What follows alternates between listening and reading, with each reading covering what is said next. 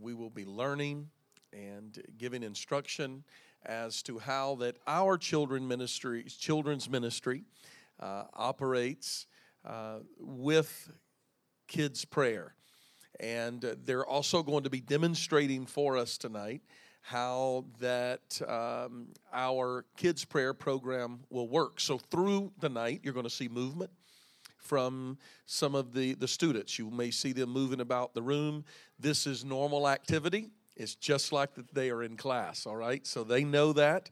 Uh, they have not been instructed what to say or how to do. They just know that they are to function as they do in a normal kids' prayer setting tonight. So when you see that movement, don't think that anything is awkward or out of sorts or somebody's doing something they shouldn't. Just follow along, pay attention.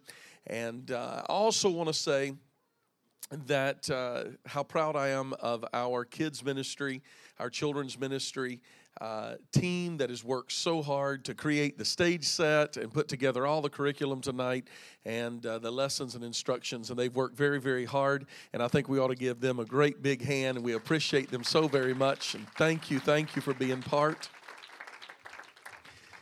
And we're glad to have our students that have come on this Friday evening to be part of this, and you're going to enjoy getting to see them in operation and hear from them. Let's get up, give all of our students a great big hand tonight as well. Now, one more thing before we pray, and I'm going to step aside and uh, turn this team loose tonight to uh, operate and work. I do want to say that this is not the only way for things to operate. And we don't come tonight with the attitude that this is the only way to do it. The way we do come tonight is to let you know this is how we are doing it and what is working for us. And several people have been asking uh, how this operates and how it works. And so uh, hopefully tonight will be helpful and uh, be a great resource for you to be able to draw from. And so we thank you for being here this evening. I do want to say that our kids' ministry uh, began the growth of our church. When I look back over the history of our church and the growth pattern, I see that uh, actually the first area of our church to break forth in growth about eight or nine years ago was our kids' ministry, and that was because of kids' prayer. And our student ministry has grown and developed, and uh, we're so very proud of them. And we do understand that one of the most crucial areas of a church and for church growth is children's ministry, student ministries is so very important. And so it is worth your time. And so we thank you for being here tonight and giving your time. And we hope that uh, what you receive tonight is something that you can uh, put into practice. If you are a member of CLC, hopefully you can put this in practice in your home or in the future. If you're not part of our kids' ministry program, that you would like to be part of student ministries and can get involved in the future. If you're a guest with us from another church, hopefully you will learn something tonight that you can take home with you that will help you to grow and develop kids' ministry. We love children at, at, Christian Life Church, and we're proud to, to present this program to you tonight. Now, I'm going to ask you to stand with us, and we're going to pray and ask the blessings of the Lord over everything that we're doing tonight. And our student pastor is going to step up and leave a word here in just a moment. And uh, we're going to get things moving in operation. Why don't you just reach over, take a neighbor by the hand if it's appropriate. And we're going to pray together tonight and pray that the blessings of the Lord would flow into the house tonight and that everything would be anointed that we do tonight. Let's pray sincerely unto the Lord tonight. Father, thank you for the opportunity to gather into your house on this Friday evening. Lord, with this group of people that have come, Lord, to focus on prayer, the very thing that we call upon your name and reach to you now for, asking for your help, your strength, your guidance, your direction, asking you, oh Lord, to help us throughout this night. Every student, every instructor, teacher, speaker tonight, every song, every part of this of this seminar tonight, Lord, we pray your blessings upon every person, Lord, every church that is going to be affected by this tonight, every ministry that is going to be affected tonight. And we give you honor and we give you praise and we give you thanksgiving in Jesus Jesus' name, in Jesus' name. Amen, amen, amen. God bless you. You can be seated. In times of war or uncertainty, there is a special breed of warrior, ready to answer our nation's call, a common man with uncommon desire to succeed. Forged by adversity, he stands alongside America's finest special operations forces to serve his country, the American people, and to protect their way of life. I am that man. My loyalty to country and team is beyond reproach. I humbly serve as a guardian to my fellow Americans, always ready to defend those who are unable to defend themselves. I do not advertise the nature of my work, nor seek recognition for my actions. I voluntarily accept the inherent danger of my profession, placing the welfare and security of others before my own. I serve with honor on and off the battlefield. The ability to control my emotion and my actions, regardless of circumstance, sets me apart from other men. Uncompromising integrity is my standard. My character and honor are steadfast. My word is my bond. We expect to lead and to be led. In the absence of order, I will take charge. I will lead my teammates and accomplish the mission. I lead by example in all situations. I will never quit. I preserve and thrive on adversity. My nation expects me to be physically harder and mentally stronger than my enemies. If knocked down, I will get back up every time. I will draw on every remaining ounce of strength to protect my teammates and to accomplish our mission. I am never out of the fight. We demand discipline we expect innovation. The lives of my teammates and the success of our mission depend on me, my technical skill, tactical proficiency, and attention to detail. My training is never complete.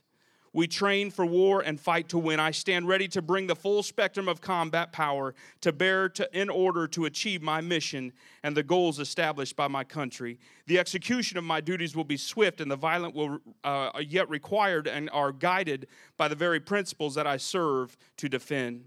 Brave men and women have fought and died, building the proud tradition and feared reputation that I am bound to uphold.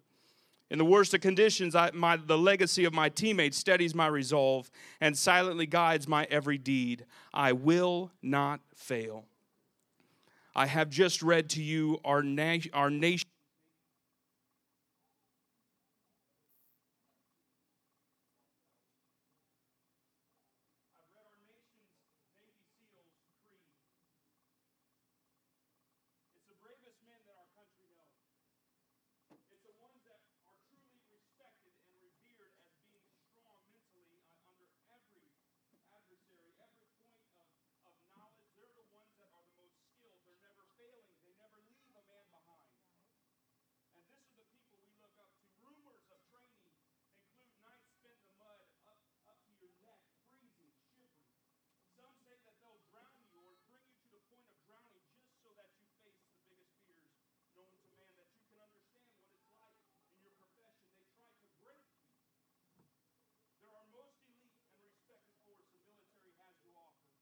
But tonight I want to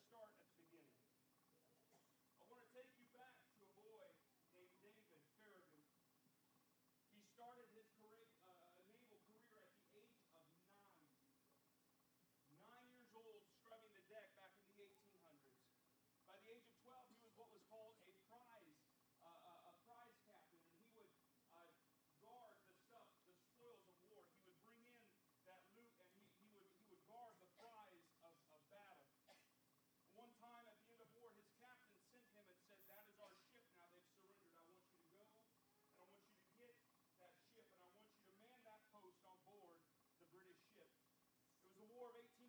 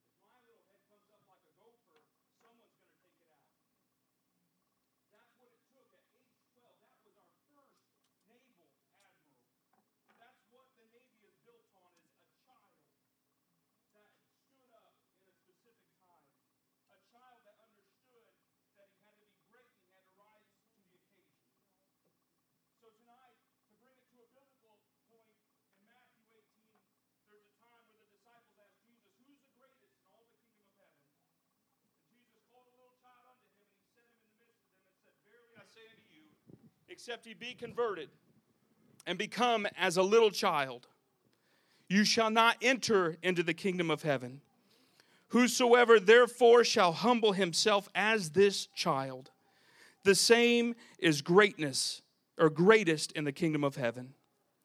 Even Jesus understood that there's an atmosphere and there's a level of faith that only children really have. We spend our entire lifetime as adults getting back to that childlike faith where God can do anything, where there's no boundaries, where if, if He talks to me, I'll believe it, and if He says He'll do something, I trust in it. That's what we believe tonight. The Bible speaks of stories so great where we look at Joseph being a, a, child again, the baby of the family of sorts, and, and he would be a dreamer. And he would dream of where the entire family would be bowing down, and he'd be at a, a place of a position and a, and a place upon high uh, uh, to speak. And, and when we look at Joseph, we see such a great man that, that rose to second to command and, and saved his family. But really, Joseph started as a child. Even when we look at David, we see that uh, at a young age, being a shepherd, animals that would come and tear him from limb to limb, that never happened because God protected him. And then that great day when the child went to face Goliath. Nothing but a slingshot and a few rocks. Could you imagine? They say that that, that giant was anywhere from 8 and I've heard up to 15 feet tall. Massive. You ever seen Shaq? It's unbelievable the parallel difference between the two and, and when you see and, and people don't really understand the gravity of how small he was he had to take the sword and use it like a paper cutter. Couldn't lift it but he finished the victory. He finished what god set out and what god said would happen. So if i could change the creed to be in our creed it would be something like this. In times of war or uncertainty there is a special breed of prayer warrior ready to answer our church's call. A common man or child with uncommon desire to reach the throne of God. Forged by adversity, they stand alone. The church's finest special operations force is to serve his God, the people, and to protect their way of life. I am that man. I will never quit. I'll persevere and thrive on adversity. My God expects me to be physically harder and mentally stronger than my enemies. Does anyone believe that tonight? We don't wrestle against flesh and blood. Even our children, they won't wrestle against flesh and blood, but against principalities and powers. If, I, if knocked down, I will get back up every time. I will draw on every remaining ounce of strength to protect my teammates and to accomplish our mission. I am never out of the fight. My training is never complete, and I will not fail. I don't know about you tonight. We're going to cover seven different topics of children's prayer. We're going to understand what it means to be in a boot camp and to be trained because even the world trains its people. So, who are we to not train our children?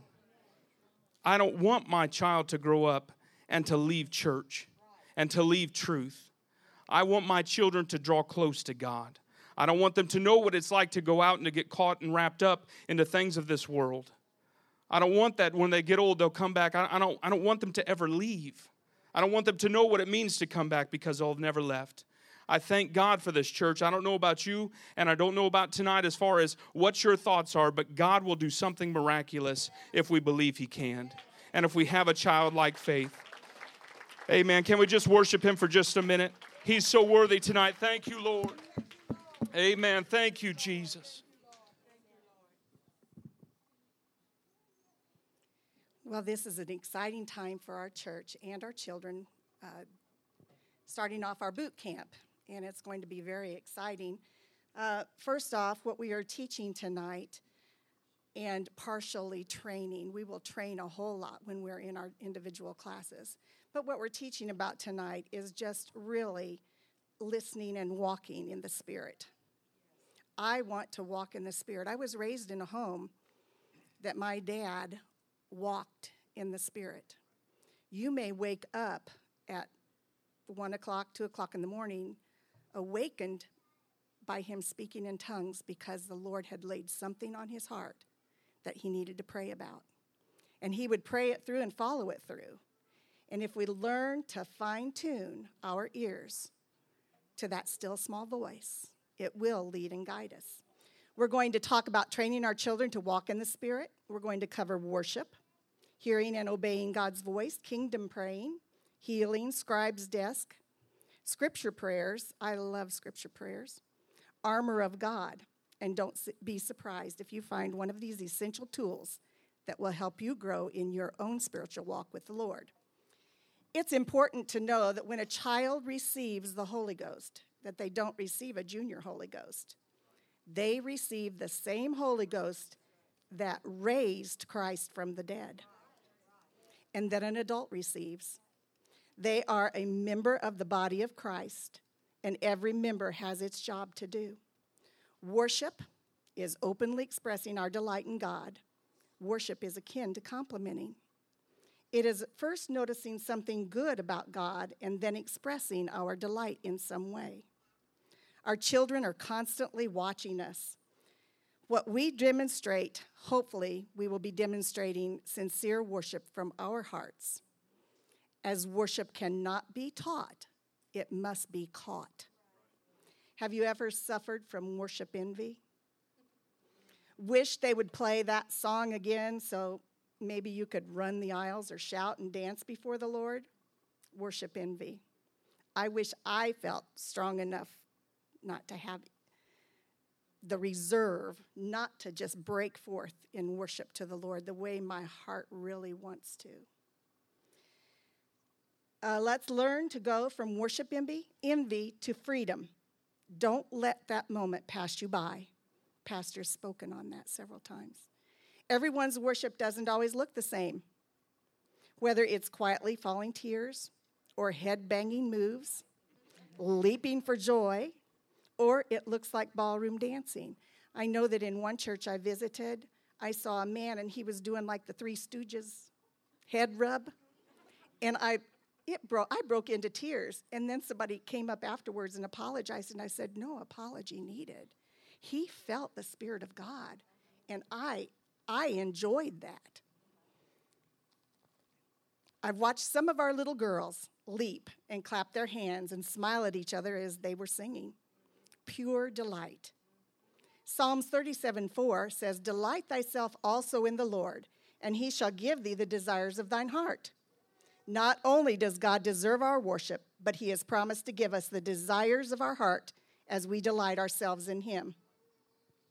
If some of you uh, older will start uh, giving t- uh, some instruments. One of the most important things that children can contribute to the body of Christ is worship. Why? Because when they do, God's enemies are silenced. Psalms 8 2 Out of the mouth of babes and sucklings hast thou ordained strength because of thine enemies, that thou mightest still the enemy and the avenger. Satan is known as the accuser of the brethren, Revelation 12 and 10, which means he is constantly trying to tattle on us or make things up and get us in trouble with each other, ourselves, and God. If he is silenced by the worship of children, then his main weapon, Satan's main weapon, is his mouth. Just like the school teacher always said, You can't hear me if you're talking.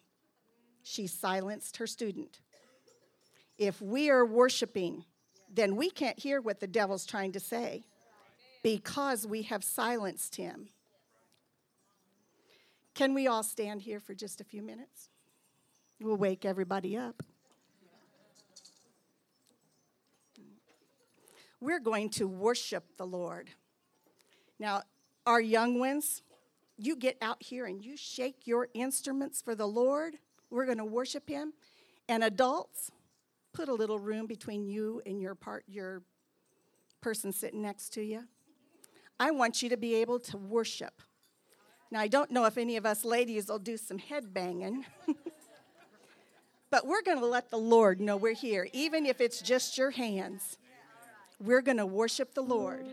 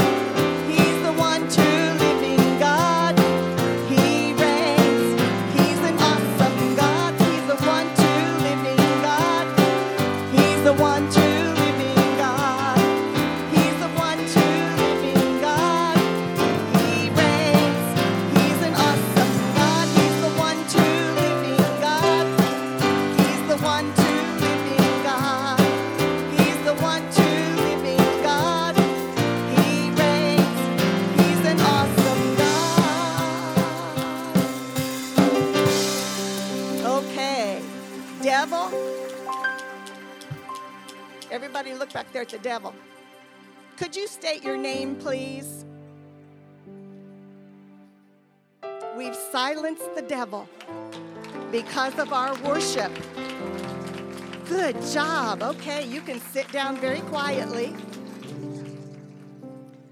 One church called the traditional altar area at the front of the church the dance floor during times of corporate worship. At the opening of services, they would announce the dance floor is open. The youth of CLC automatically gravitate to the front of the church for worship. Proverbs 22 6 says, Train up a child in the way he should go, and when he is old, he will not depart from it. After you implement this kind of worship in your church, you won't have to pry and drag your children to the altar. They will already be there waiting for you to join them.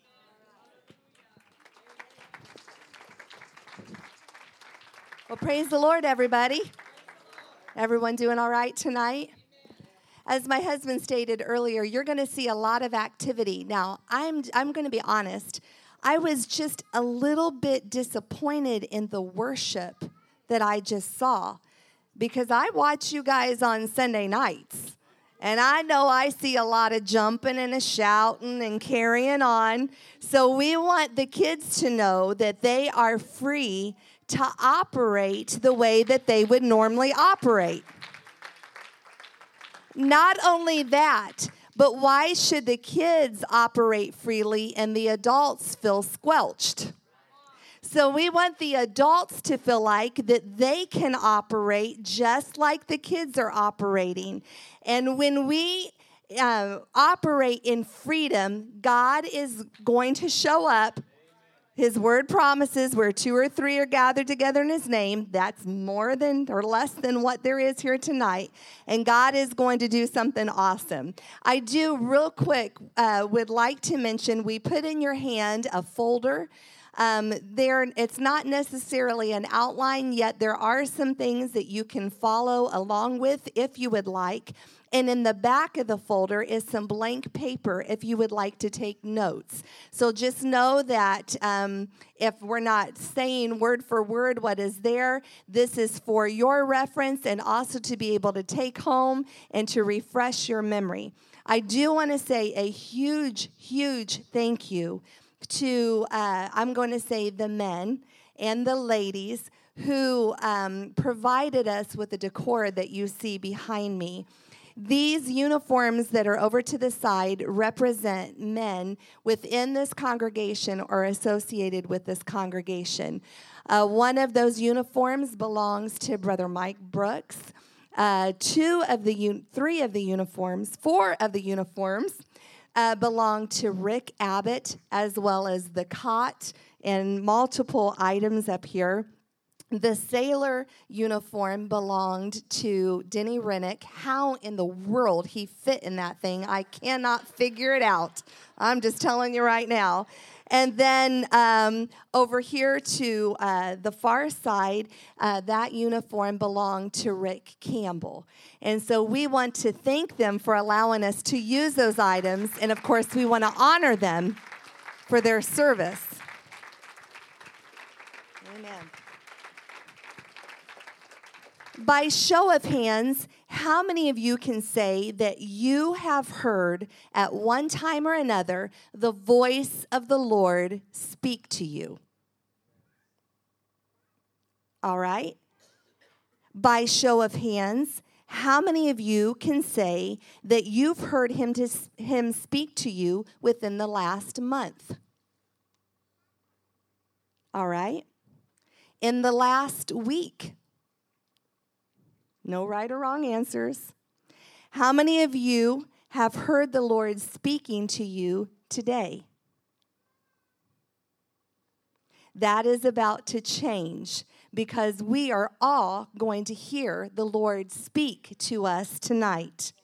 From the creation of man in the Garden of Eden, it was the intention of God to walk and to talk with his creation every day. But when Adam and Eve sinned against the command of God to not eat of the tree of good and evil, it severed that relationship with their creator. He still dealt with them, but not in the same perfect manner that he intended. We know this because the Bible records in Genesis, the third chapter, and they heard the voice of the Lord God walking in the garden in the cool of the day. And Adam and his wife hid themselves from the presence of the Lord God. Why did they hide themselves? Because they knew that their lives were no longer in line with Him. The purpose of the cross of Calvary was to right man's relationship with his Creator. When His Spirit fills us, our spirit becomes aligned to His Spirit. Can anybody testify to that? It is this alignment that allows his intent to be to fulfilled, which is to walk and to talk with us every day. Everyone say, every day. John 10 and 27 says, My sheep recognize my voice. I know them and they follow me. You cannot separate hearing the voice of God from walking in the Spirit. My husband and I have been married for 25 years. I know that seems impossible, but I got married when I was 10. So I recognize his voice when he calls my name because I have a daily relationship with him. We talk every day. That's what married people should do, unless they just totally hate each other and don't want to speak. When he calls me, I don't have to look and say, okay, whose number is this? Or ask, who is this? Because I recognize his voice when he says, hey, babe, there's not anybody else that calls me babe, or there better not be anybody else that's calling me babe. I recognize his voice. The same is true when we have a daily relationship with the Lord. Children must be trained to have a daily relationship with Jesus Christ. It's not something that you pick up and you put down, but that relationship becomes who you are. It's a part of your everyday life, a relationship with God. We're not just Christians on Sunday and on Wednesday, but hopefully we have a relationship with God on Monday and Tuesday and Thursday and Friday when everyone else is going to the club and on Saturday night. It just is who that we are. Some of you know uh, Pastor Rashidi Collins from Tampa, Florida.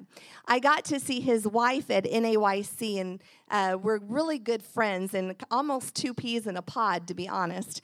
And uh, she said, I want to share something with you that the Lord has shown me and has been dealing with me about. Now, of course, she has a very thick Jamaican accent, and I am not even going to attempt to uh, demonstrate her accent for you.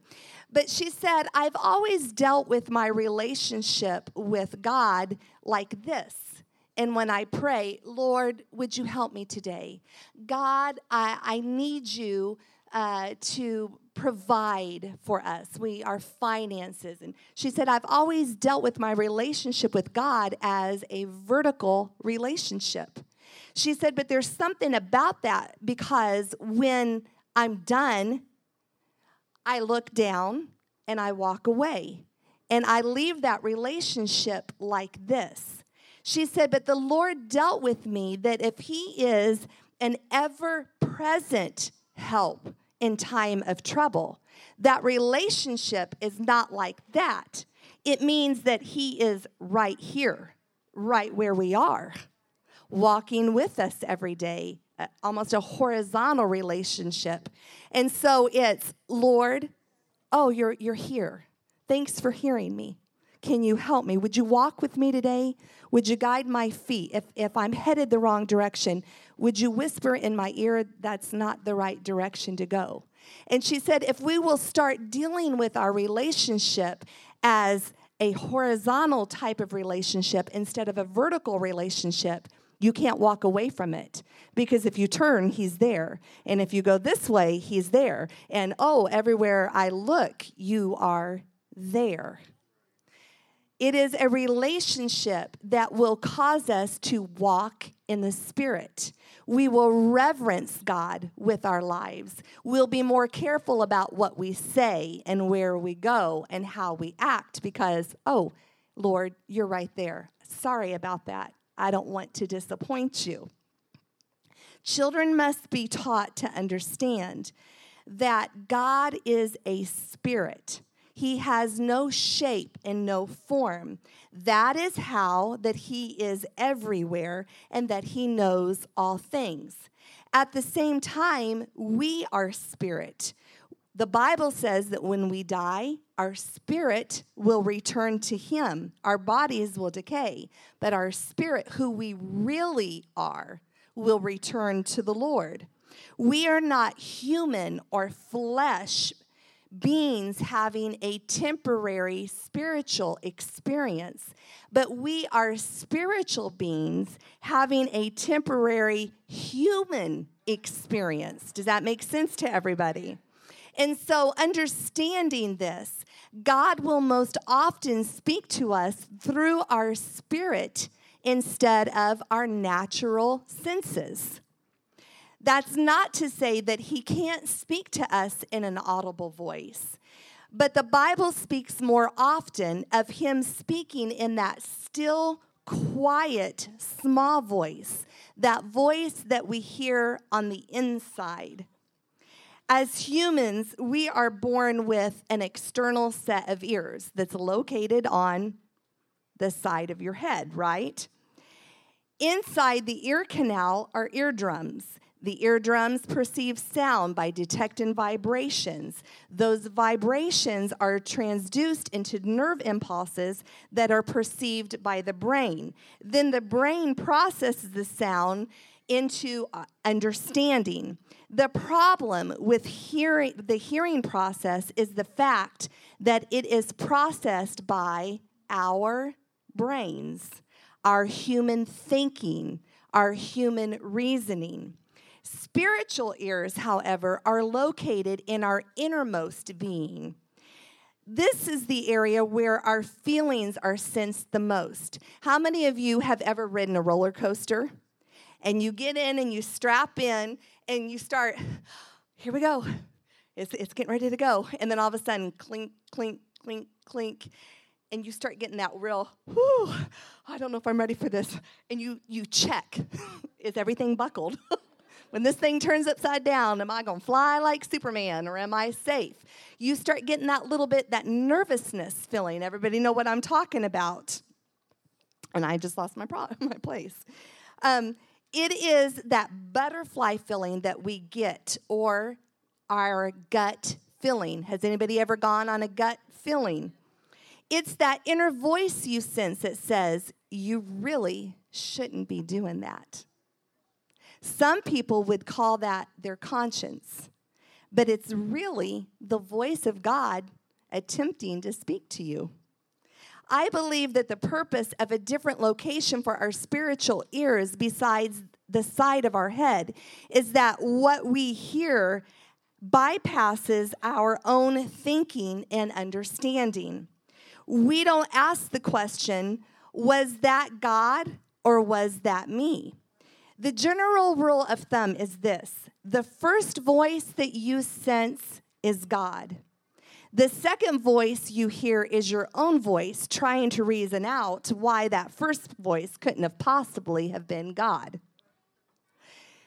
When we heed to the second voice, 9 times out of 10, we will talk ourselves out of heeding to the voice of God because we process it through our reasoning and our thinking. The question may be asked well, how can I be sure that that was God speaking. If the voice that you hear in your spirit doesn't sound like God, doesn't line up with the word, or goes against what your pastor teaches, then ignore it. But if that voice lines up with those three elements, then listen and obey because it was the voice of God. It is through listening to the voice of God and walking in the Spirit that children will learn to navigate the spiritual world from the confines of the natural world. Hearing the voice of God is not spooky. Uh, I, I know that as a child, I always thought that it was going to be that, Annette. Dear Lord, talking to me. It's not it's not spooky. That was my thought process. I'm going to be honest. Like, I don't, that's just kind of how I am. I have to be honest about it. It's not new age and it's not charismatic, as some would think.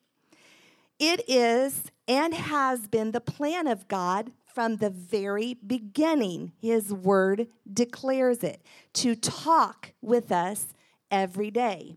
The more we practice hearing his voice, the more comfortable we will feel in recognizing his voice, acknowledging his voice, and obeying his voice. Most of the time, when we invite children to pray, especially in a corporate setting, it is to ask God for something. God, my grandma needs healed. God, bless my mom and dad. God, we need, it's like the genie in the bottle. Here, let us give you the wish list, and then you perform all of this for us. Seldom do we give children or ourselves a chance to corporately or individually take time to listen for God to speak to them. Children are never too young. Let's say that one more time. Children are never too young to hear the Lord speaking to them.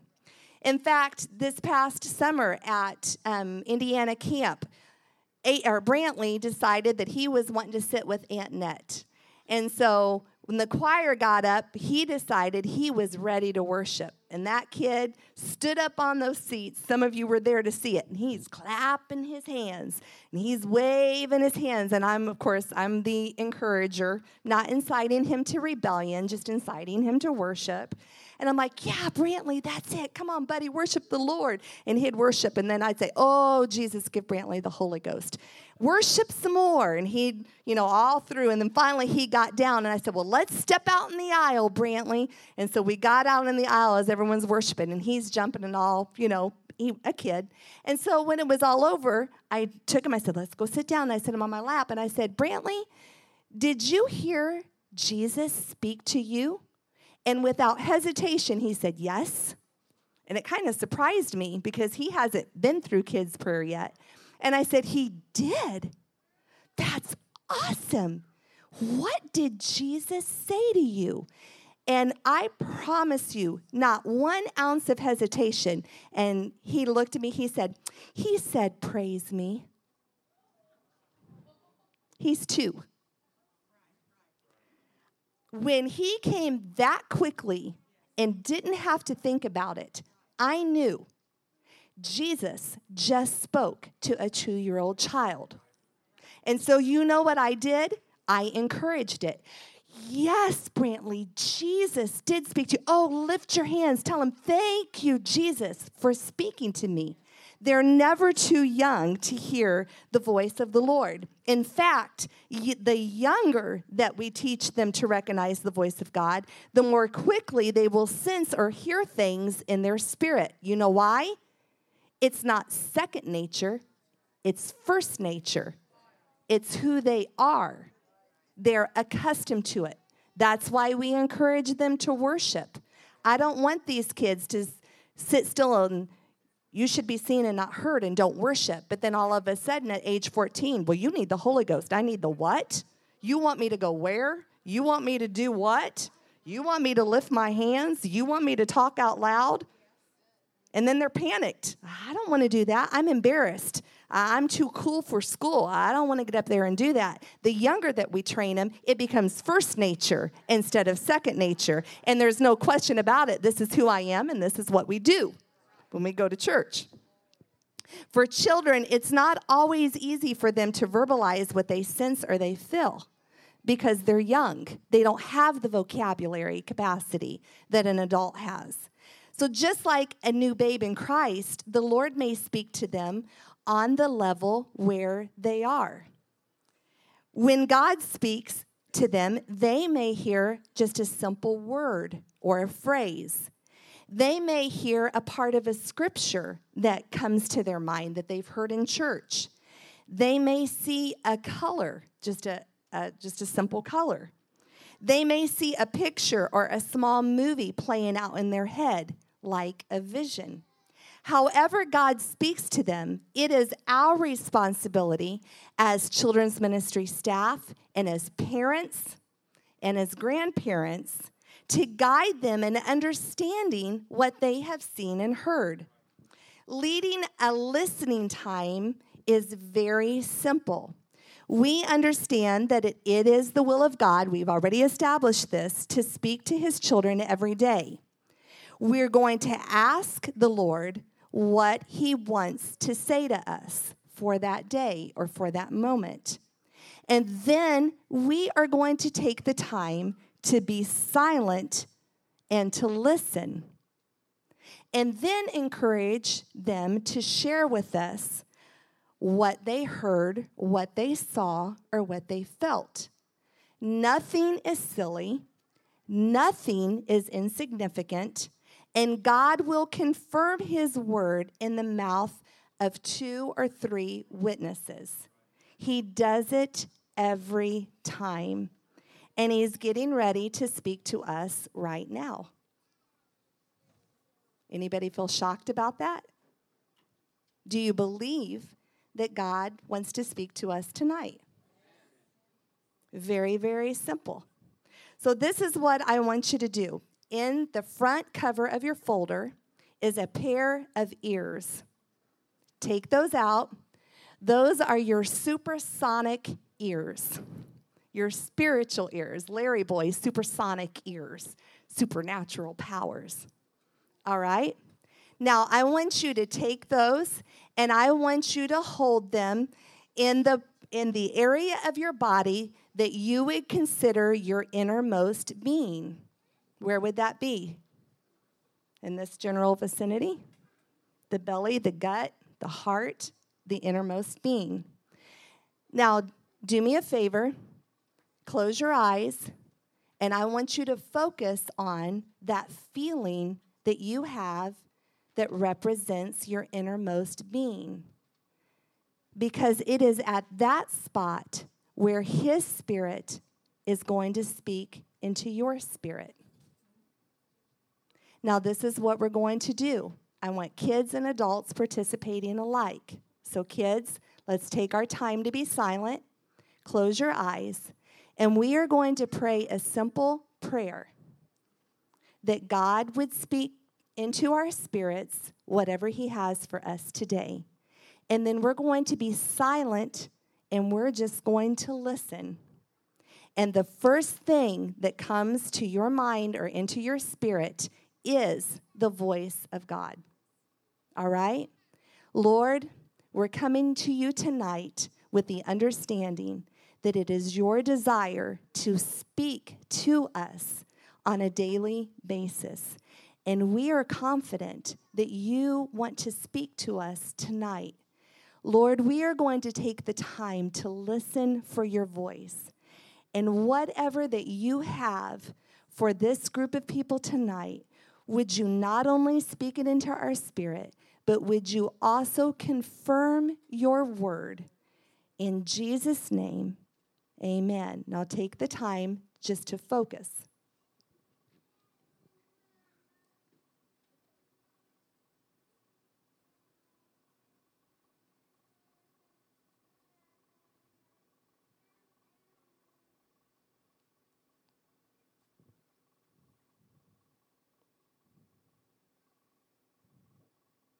Okay.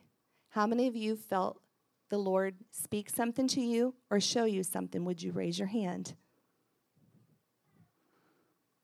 Okay, we're going to start on this side, and then I want you to raise your hand on this side. So if you're on this side, keep your hand up. Robin?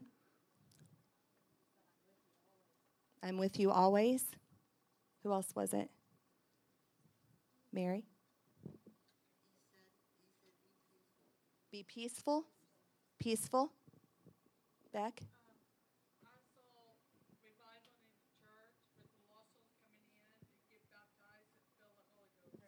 Okay, anybody else on this side? Sister Hannah?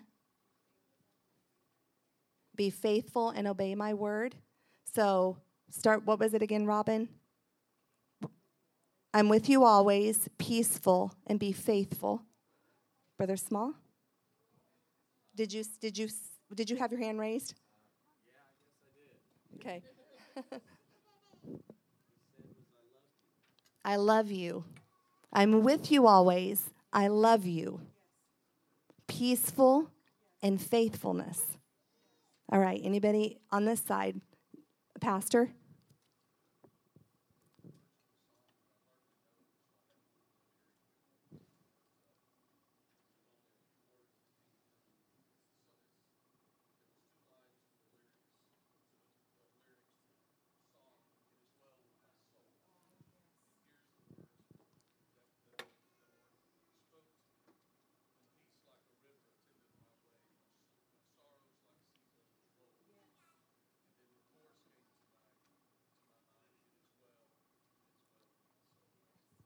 Confirmation. Do you hear that? Dasa? I am with you always. Big arms enveloping, so that safety, that peace. Sister Charlene? A huge cloud. All right. Sister Stephanie? I am mighty. Spence?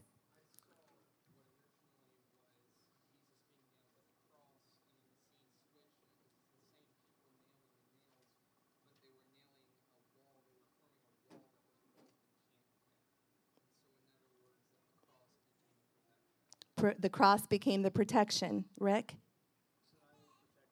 I will protect you. Anybody seeing this? Lisa? For me? Oh, this is for you. I thought you were telling me this is for me. Right beside you. Go ahead.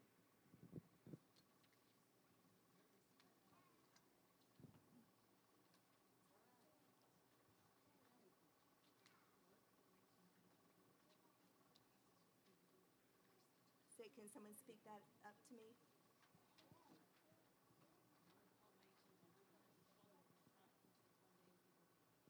He will be leading. One of the children in the front will be leading. Which one? In the blue shirt? In the black vest. Right here? Awesome. Sister Nancy?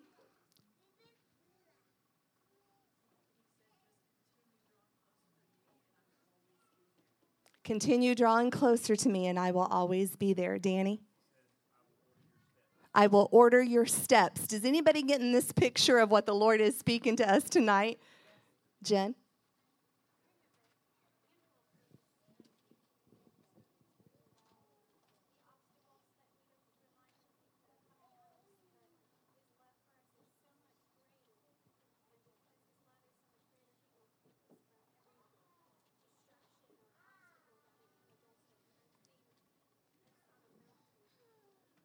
So another another confirmation of the protection and the Lord keeping us.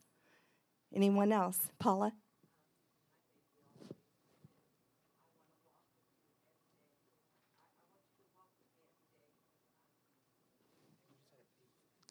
And we just had a paper in, they said?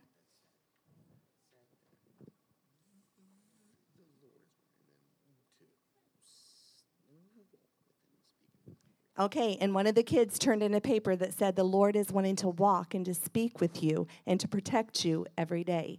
So we just had confirmation from the Lord that the Lord is with us and that He keeps us and that He gives us peace and that He wants to walk with us and He wants to talk with us and wants to wrap Himself around us and give us protection I think that's pretty incredible that there was confirmation across the board. Let's thank the Lord for speaking to us tonight.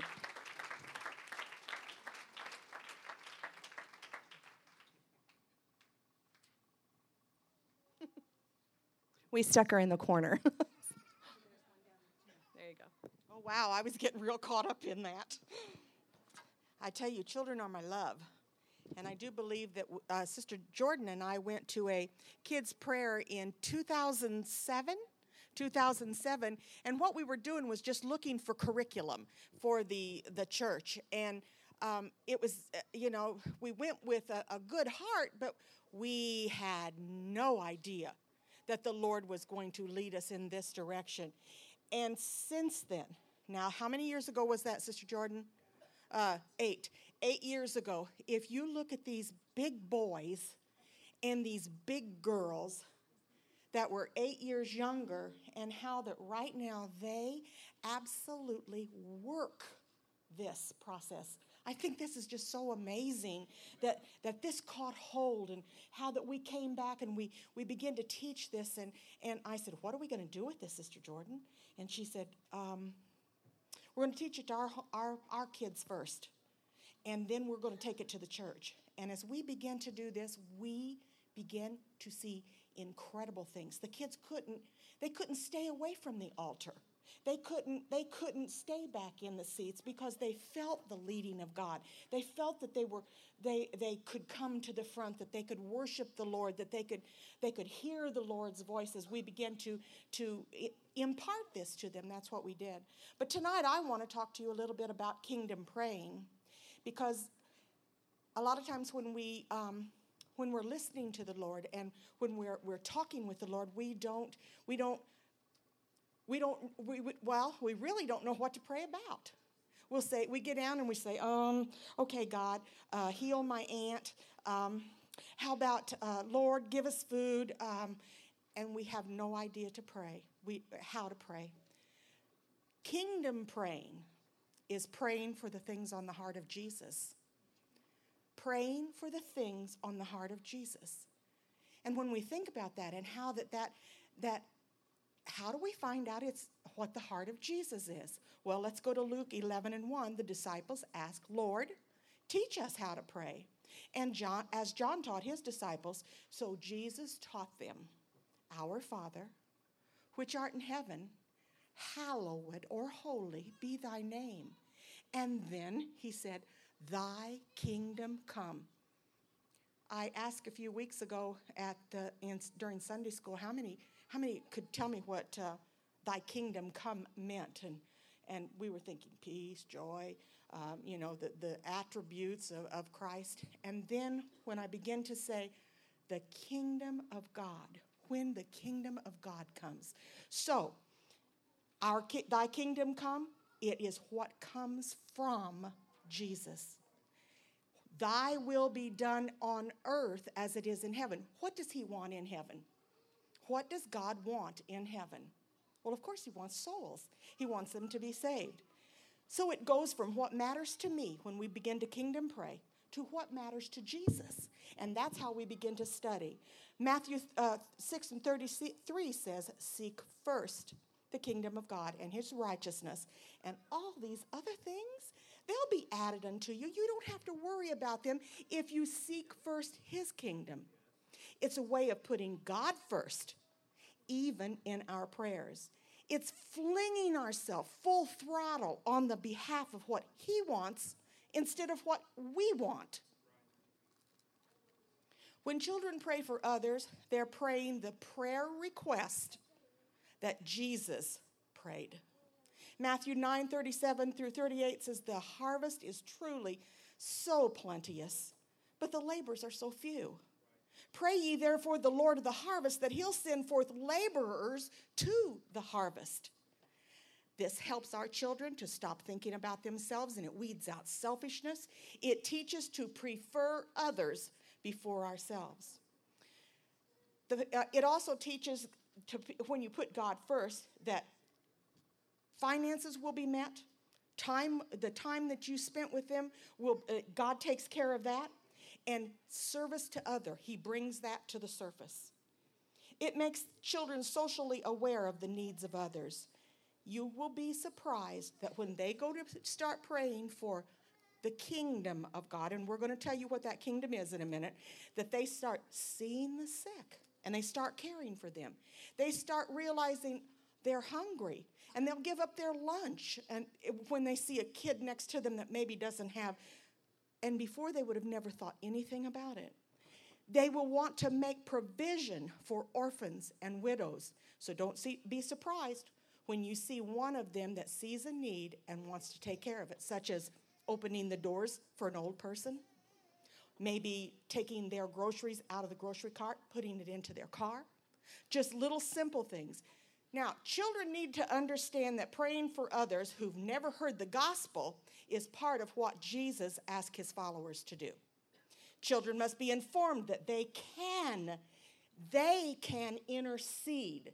You're going to see that in just a minute. You're going to see how children that were given a piece of paper can intercede on the behalf of others.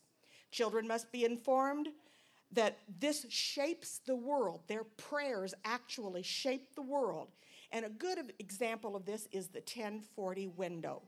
Strange little word, but what it is, is the equator around the world, 10 degrees above that, and it basically is from northern Africa across through Indonesia and above up into uh, Korea that it grabs, and it goes 40 degrees up. So there's a window that just grabs this the, the populated area of the world. So it being the most populated area, then sometimes we will think, well, there's there, the other parts of the world aren't necessary to pray for. How wrong we are. But when we begin to show these children exactly what needs to be prayed for, the characteristics that are going on in that 1040, they begin to have a heart within them that says, I need to do something. So I, I'm going to give you a little illustration. Is when I was teaching our, our children T, which happens to be for tribal, I took some pictures of some little children that their mouths were filled with grass and mud. And the little boys were about eight to nine years old. And they actually had a little wooden spear that was speared through their lips as they were hanging out. And some of my, um, uh, uh, some people said, wow, isn't that pretty graphic? You know, for those little kids. And do you know what it brought to their hearts? It brought to their hearts that, Lord, that's the age that I am. I wouldn't want that happening to me. And they begin to devoutly pray for that every single day. Our children are, they, they, they want this information. They crave the information so that they know how to pray, that they, they, they can take it to the Lord and they can say, Lord, just like you, if you don't know, you don't know what to pray about. There are five of the world's largest religions in that 1040 window. The first one is the tribals. Now they're located in, they're isolated. Some of them are jungles, some of them are mountains, some of them are villages. They're animist. In other words, they believe in the spirits dwelling in the object, such as trees, rocks, mountains, water, animals. These spirits, they feel, control their daily lives. Believe that the spirits of their dead ancestors influence their life. They're in constant fear of making those spirits angry so that the, they give gifts to them that they can't even afford sometimes, but they'll sacrifice. And they actually sacrifice humanly. They give their children or so forth. Uh, we won't dwell on that too much. But they give a sacrifice to appease those spirits. They have rituals. They include costumes, body paint, songs, dances, chants to bring good luck or to prevent evil. They even have intermediaries that are called witch doctors, shamans, medicine men, or spiritual healers. Now, that happened to be the tribals. The next one was called the Hindu. Now, as we go through this, I want you to, as we're saying, the tribals, the Hindus, this is going to spell a word. And that word is, does anybody know? Thumbo. Thumbo, praying. And we're going to tell you what that includes for our children. So every time that they think about this, And they, this, this comes to them, they are able to go right down the list praying as they're on their knees.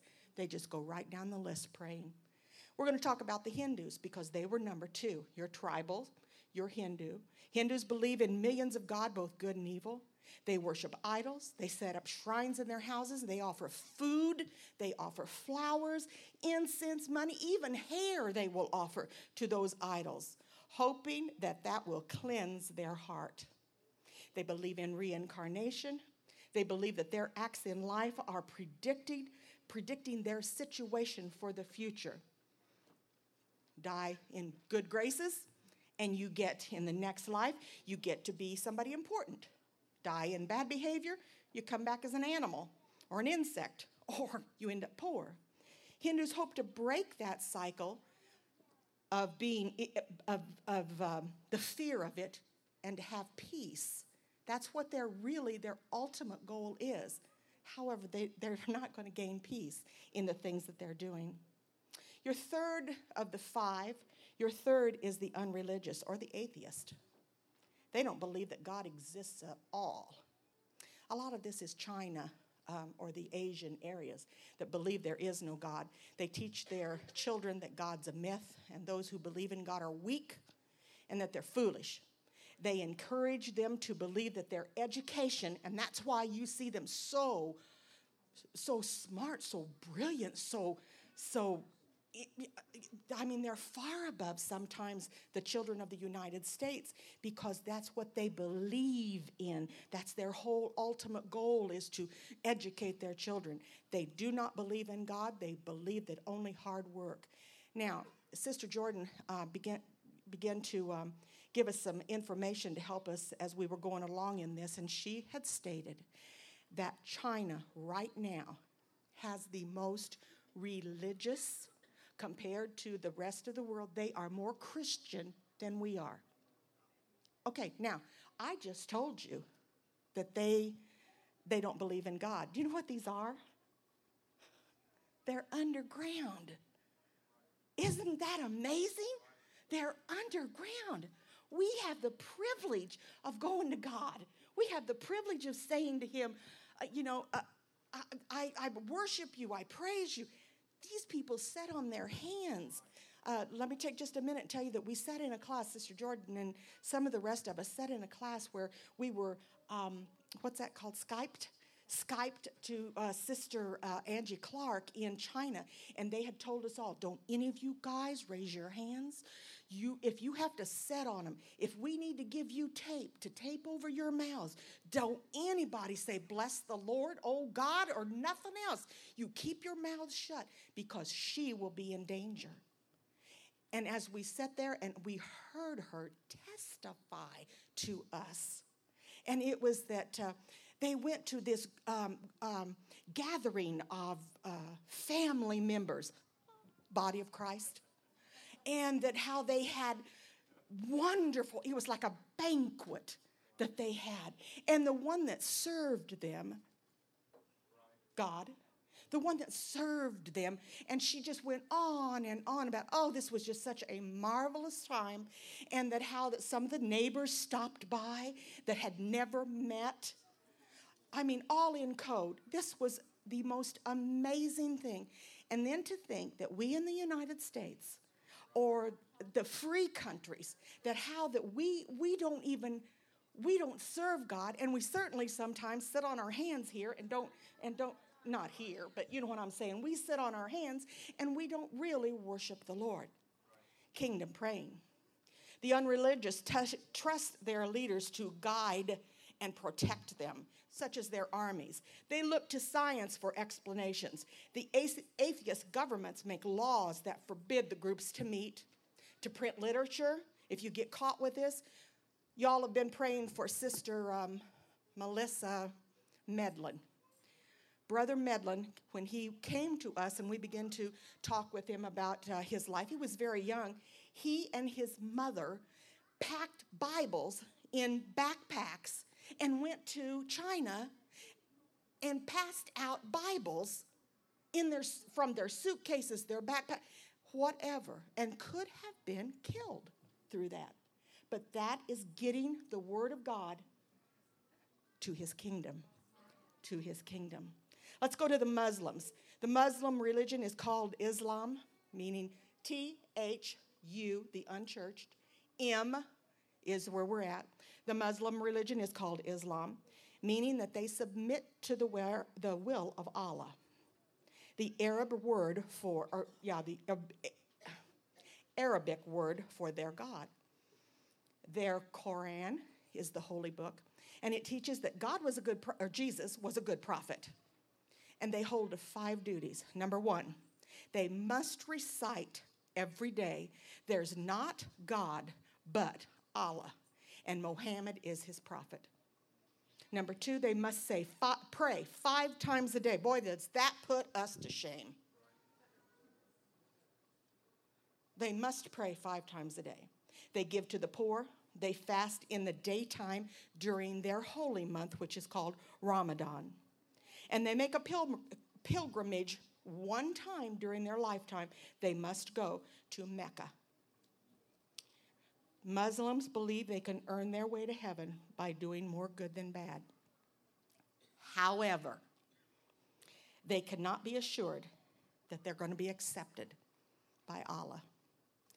There's also a group within the Muslim faith known as ISIS, and you all know about that. This sect feels confident in using terrorism and killing others that oppose their views. They self sacrifice to receive a place with Allah. Women have no value and they're tortured and demeaned. ISIS feels that they're doing the will of Allah to rid the world of infidels. We're an infidel. Buddhism, that's number five, follows the teachings of Buddha. Now, he was a man that lived 2,500 years ago, and they believe that every person contains a part of God within himself. You, you suffer because you're selfish. You want things that you're not supposed to want. You, you, you're desiring things that you're not supposed to desire. So they follow an eightfold path that sets them rules on the way that they're supposed to act, the things they're supposed to think, and the way that they're supposed to feel. Their belief is in reincarnation because it m- takes many lifetimes to remove all their evil desires. They meditate, they have yoga, they have martial arts, and this is all to cleanse them, is to make their mind think, uh, get their mind on the right track. They believe that they, they strive for a peaceful quality, and this is called nirvana. Now we get to the big one for our children, and this is the orphans. Our kids will pray for orphans when their hearts are broken for them. So we're going to tell a child what an orphan is. We're not going to hold it back. Children are, or orphans are children abandoned by parents for reasons of poverty, death, China only lets you have one kid, and the rest of them they sit out on a corner so that somebody will come along and either take them that don't have a child or they die or whatever. They're allowed one child. Or even governmental laws. These areas are also that are covered also in this percentage are children at risk, such as child labor, which keeps children from getting an education and continues a cycle of poverty and crime. 150 million children in these nations are involved in harmful or explo- explo- exploitive, exploitive labor. Child soldiers. They're being forced into military roles at an increasingly younger age. Over 300,000 children under the age of 18 serve in government and armed rebels. Some are as young as eight years old. Orphans and refugees happen to be the most vulnerable. In 2012, there were child soldiers actively fighting in at least 14 of the countries in the 1040 window. These orphans, street children, Children that are refugees, they need prayer for protection, provision, and to know the love of Jesus. Last but not least, we're under that orphan is unborn children.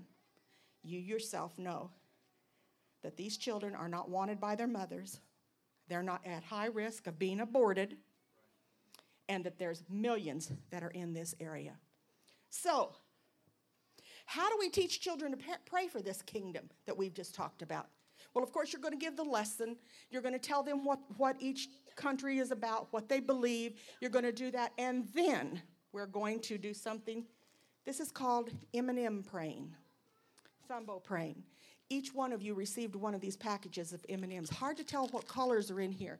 But once you have learned the Thumbo praying, once you have learned, and this is just a little chart that I made up for my Sunday school, once you have learned that tribal, Hindu, unreligious, Muslims, Buddhist, and your orphans, once that those children have learned that wheel or they've learned about these um, uh, the, the characteristics in each of these countries or in each of these situations for these children, we will take M&Ms and we will say, okay, now today, who are we going to pray for? And I might pass out a little handful of M&Ms and everybody, oh my goodness, here's four orange ones. There's two browns, there's a green, and four orange.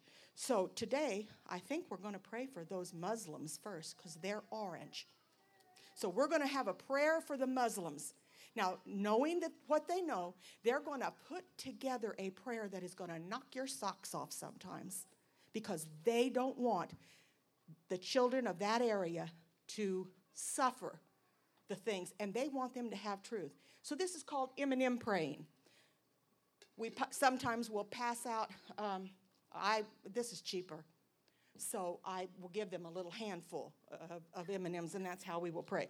But also, if you want to be sanitary about it, you, you can buy these little things and pass that out too. All right, another another one. Oh, what time is it? I cannot see back there at all. Okay, okay. All right, this is called globe, globe playing. Whoops. Zach, he picked it up. Where'd you, where'd you pick it up? Where's your thumb? Okay, all right. Indonesia. So this would be that we would have prayer for Indonesia. Eh, the children, that's in that 1040. Sorry, I get. that's those children in that 1040 window. 50 50 praying. It's where you partner up. Two kids, two kids. The one child will pray for his, the, the needs of their partner for salvation. Oh, I pray today that Charlie would be praying for Sydney and that they, they would pray, Oh Lord, they need the Holy Ghost. God, give them the Holy Ghost. And then the second child would say, Oh God, those kids in Zimbabwe, they need the Holy Ghost, dear God. And they would begin to pray about that.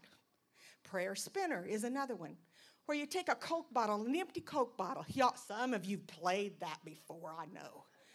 But anyway, you sit in the middle of the floor with your kids all around you, and you spin the bottle, and the child that it goes to, that's the child that gets to pray. And you will spin it again, and then the next child gets to pray. Jump rope. They can pray while they're jumping rope.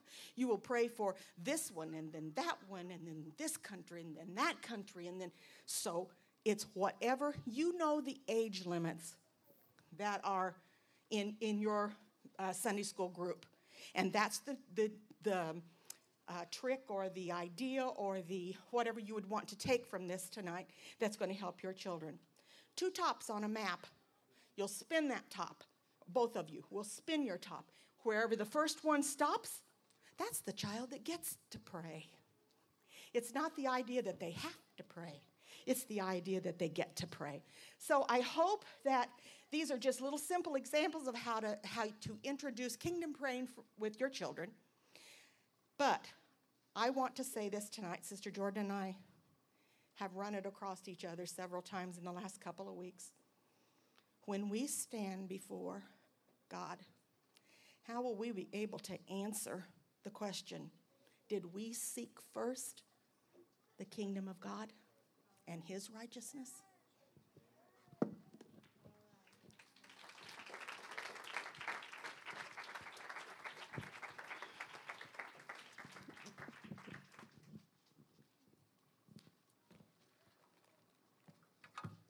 This next portion that we're going to uh, go into is healing, and very dear to my heart. And I'm going to share with you some of the things. This, these all came up to me, us, um, at the beginning, and the children were impressed with healing. And I'll share some of those with you um, in just a little bit here. When teaching our young ones to pray for someone's healing, it's important to train them, not just teach them. When I teach, I'm telling them. When I train, I'm putting my words into action, and we're going to train some tonight. There's several methods of training and healing. The first method is what we'll call the LABB method, lab method. Listen. When somebody's asking to be prayed for, you need to listen to them. Overhearing someone speak about healing or needing healing, and then also listening to where the Spirit will lead you. That's the L. The A is children need to ask permission to pray for someone before they just put their hands on them and start praying for them. They are a child and they need to respect their elders. And of course, mainly when children go and pray for somebody, they're in need and they see that they want prayer. Uh, ask exactly what they need prayer for. Do you have back pain? Do you have cancer? Are you blind? God can heal all of those things. This also allows the child to pray on the spot instead of waiting for a more convenient time. It also encourages faith in the person that's asking for prayer. Number three, uh, LAB, build faith. This step is very important because it's the foundation of receiving the healing. How do children build faith?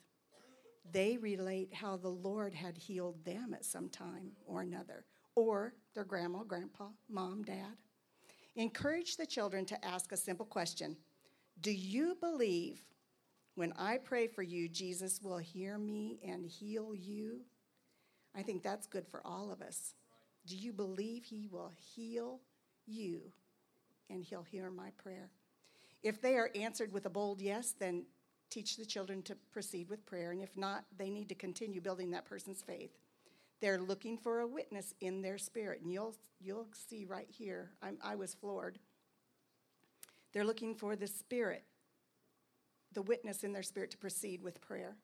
And the last one is be, be bold. Bold praying is done in Jesus' name. This is a point in the prayer where people can take authority Remember, the Holy Ghost in you is the same Holy Ghost that raised Christ from the dead. This is where they, the point in prayer where people can take authority over the ailment or the situation causing pain. The second method of prayer is using prayer cloths, and I'm going to give us a chance. Um, anybody know of somebody that wasn't able to get here tonight that needs a prayer cloth? Let me see your hands real quick. One, two, Okay? So we're going to use two prayer cloths tonight. And these prayer cloths are going to be anointed by oil from the children to send to someone who's in need of healing. After the cloth is anointed with oil, we're going to lay hands on it, pass it from one to the other, praying for the specific need. So we'll need to know what that need is. This practice comes from the example of the Apostle Paul in the New Testament found in Acts 19 11 and 12. God gave Paul the power to do unusual miracles, so that even when handkerchiefs or cloths that had touched him were placed on sick people, they were healed of their diseases, and any evil spirit within them came out. That's biblical. That is biblical. You can expect it. To modernize this, we've put little band aids in your little packages uh, kids like the ones with the little characters on them because when they want to go pray for somebody, they want their tools, their essential tools. The third method is uh, during service, corporate church services. Include the children in those ministry times. Of course, that's up to pastor. I'm sure our pastor allows it. And let them lay hands on the person that is sick along with the ministry. And the fourth is a healing line. And we're going to not have a healing line, but I'm going to ask if there are maybe four of you that feel like God will heal you. Uh, Dylan? That God is able to hear you and heal you and hear our children pray for you and heal you. I'm going to ask four of you. Instruct the children to form a healing line in the children's service or the adult service and ask those with needs for healing to come through the line in groups by topics of prayer. Of course, we're just going to get your topic right off the bat, it doesn't have to be the same. For example, all those with back pain come through the line together, all those with a tumor come through the line together, all those with knee problems, all those with hip problems, etc., all those with headaches. This way, the children will know exactly what to pray for and how to target their prayers. Many times, we as teachers do not train in the area of healing because we're afraid that God might not answer the child's prayer, or for that matter of fact, our prayer. We're concerned that we'll have to clean up God's mess, so to speak, if children have to work through disappointment in themselves and disappointment in God. Understand this that, the, that this teaching is scripture and it's for all believers. And the truth is, God doesn't need us to worry about His reputation. It's not about me, it's about Him.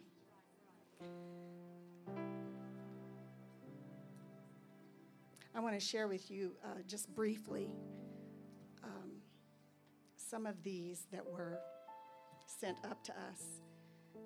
He will heal. He will heal my aunt in jail. He will help my aunt at the hospital. I will take you all with me and heal any problems in your life. This is what the children were inspired by the Lord, what they heard, what they felt. I will heal you tonight. And they wrote it in purple. Purple is majesty and authority. To pray for Brother Price, he's on our standing list. God is always to help you. I love you. When you get sick, I will heal you. These are things that these little guys wrote. I will heal the once thought impossible. And this person wrote, I have felt this all day, very strong right now. I will heal the once thought impossible. I will heal all people in this room who have a problem with their families that are not in church. Believe in God. That He will heal my aunt because she is sick. I will heal all of you with my voice. Are we listening to him? Don't worry, just pray and sing. And in purple, this is written purple means authority, powerful. Heal my brother because every day after school he gets a bad headache. God is able and willing to do this. I want to share just a pinch with you. Um, when I was about 18 years of age, I was diagnosed with a blood disease. And at the time, they didn't know what it was. Uh, now it's known as Staphylococcus aureus. And that, at that time, there were women that were dying in their sleep. I had to be hospitalized for weeks, and uh, the treatment was not fun, especially for an 18 year old person that had no idea if they'd ever leave the hospital. And constant prayer from a church that stood behind me, and a mom and dad that believed that I could be made whole. I was made whole. And approximately 15 years after that, my youngest son was attacked with the same blood disease this time it affected his skin.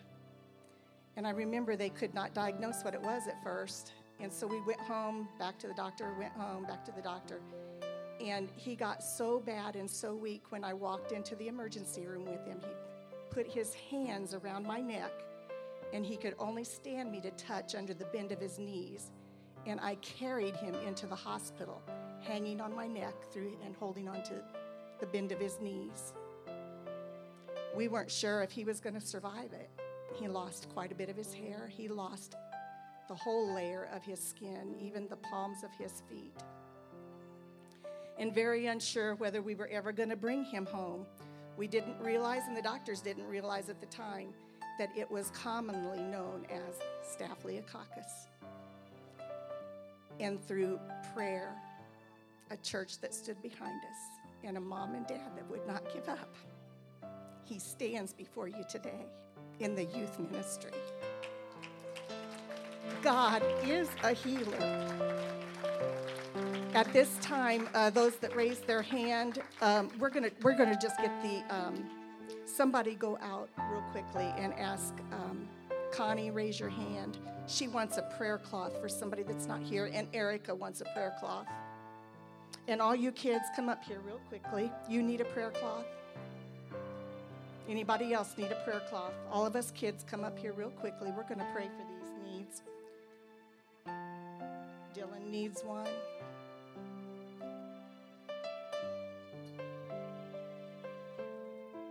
Did somebody go ask Connie what the need was?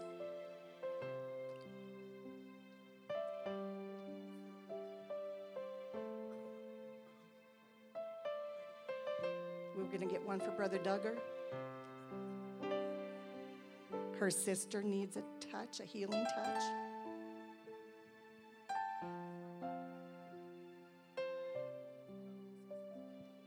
Her neighbor, she needs some a healing for some serious problems. Brother-in-law has Parkinson's.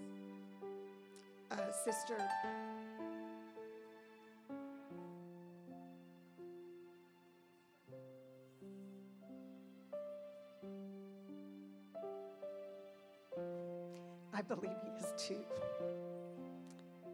child that has a brain tumor. And we're going to anoint this and we're going to ask for the Lord to touch in these situations.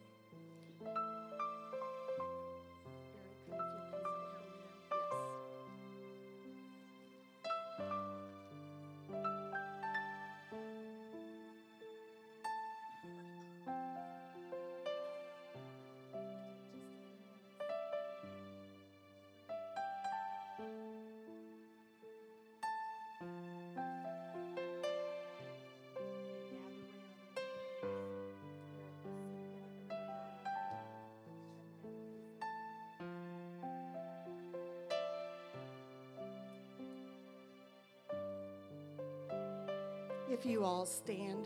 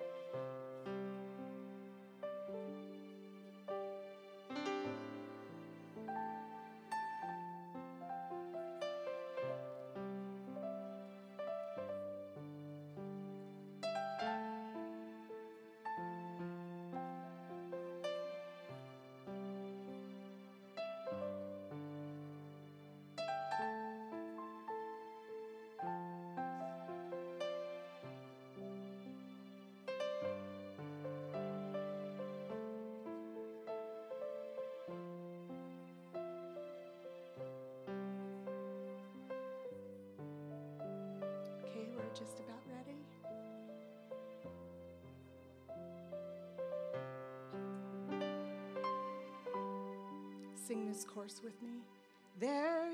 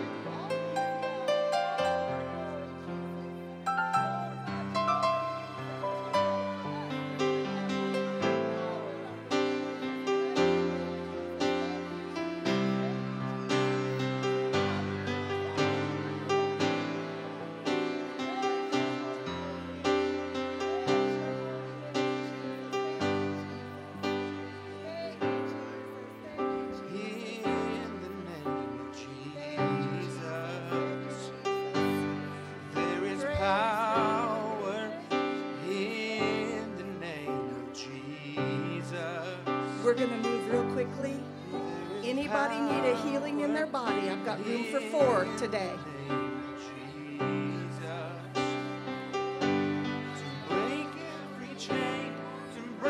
The Lord spoke that one to me.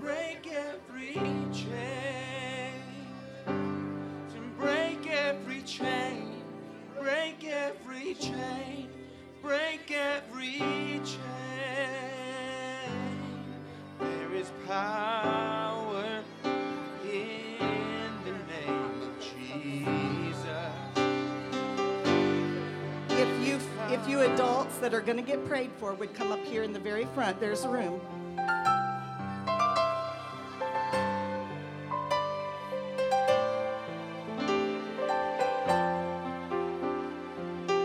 Okay, we've got our four here.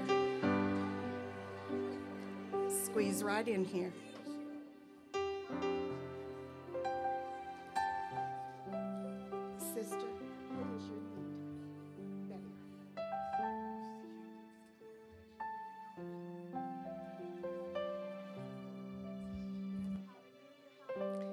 This sister needs healing for an infection. And infections can make you very sick and sometimes take your life. So we're going to pray for her. Sister, what is your need? She's been having troubles with her stomach. She also is going to have to have back surgery unless the Lord undertakes. So we'll believe for that. She has a brain tumor. Sister, brain tumor. Jason. Jason needs a kidney. Not from man, but from God. God is able. He is able. Let's sing one more time. There is power Jesus.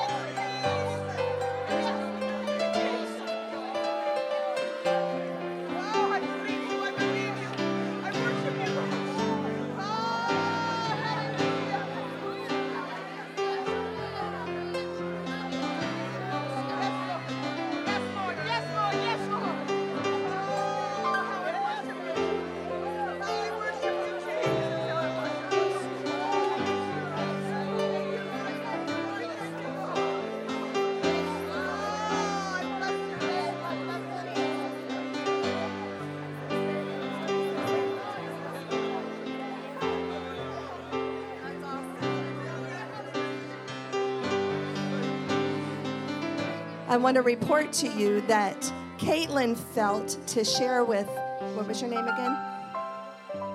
Betty, that Jesus spoke to Caitlin and told Caitlin that he was healing her.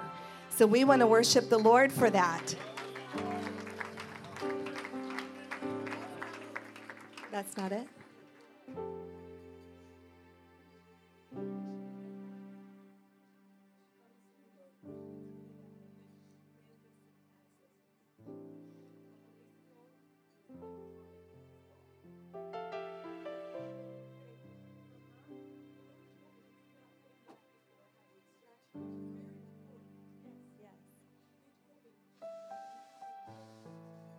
Caitlin was confirming the word that the Lord had just spoken to Betty that the abscesses were going away and would not come back. So we rejoice with her in that. Amen. Remind me your name. And then Sarah came forward. Sarah has a brain tumor. And they were praying with her. And as I was, had, my mistake, had a brain tumor. And as she was praying, I watched as she started with stammering lips. And the Holy Ghost was all over her. I believe that not only has He healed her, but He is going to fill her with the gift of the Holy Ghost. So we're praising the Lord. We know that He is going to heal Sister Bollinger as well, that she won't have to have back surgery. And I am just crazy enough to believe that God is going to perform a miracle in Jason's body with a new kidney that God gives. Why don't we worship Him for that and thank Him? Thank you, Jesus. Thank you, Lord. Amen. You can return to your seats. I wanted to share right quickly with you, and we want to make sure that we are staying um, in tune, or in in tune with the time. I guess is the right thing to say. As you've been watching, the kids have been bringing papers up of what they have felt the Lord speaking to them. Three said specifically that the Lord spoke to them and told them that they never have to be afraid of the devil. Four said, I see God touching Pastor Jordan. You will have enough money to build the church. The new building will overflow with people. Prepare for revival.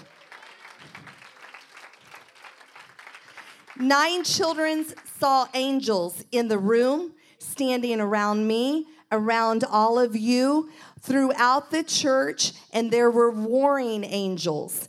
Seven saw the color red. Four specifically saw God's blood. Two were identical and said they saw Jesus being nailed to the cross, but he rose again, breaking down walls. One very specific said, My crown has become your confidence. I cannot read my own writing. One said, People are not, do not compre- comprehend the sacrifice, but his sacrifice on the cross was what gave us power.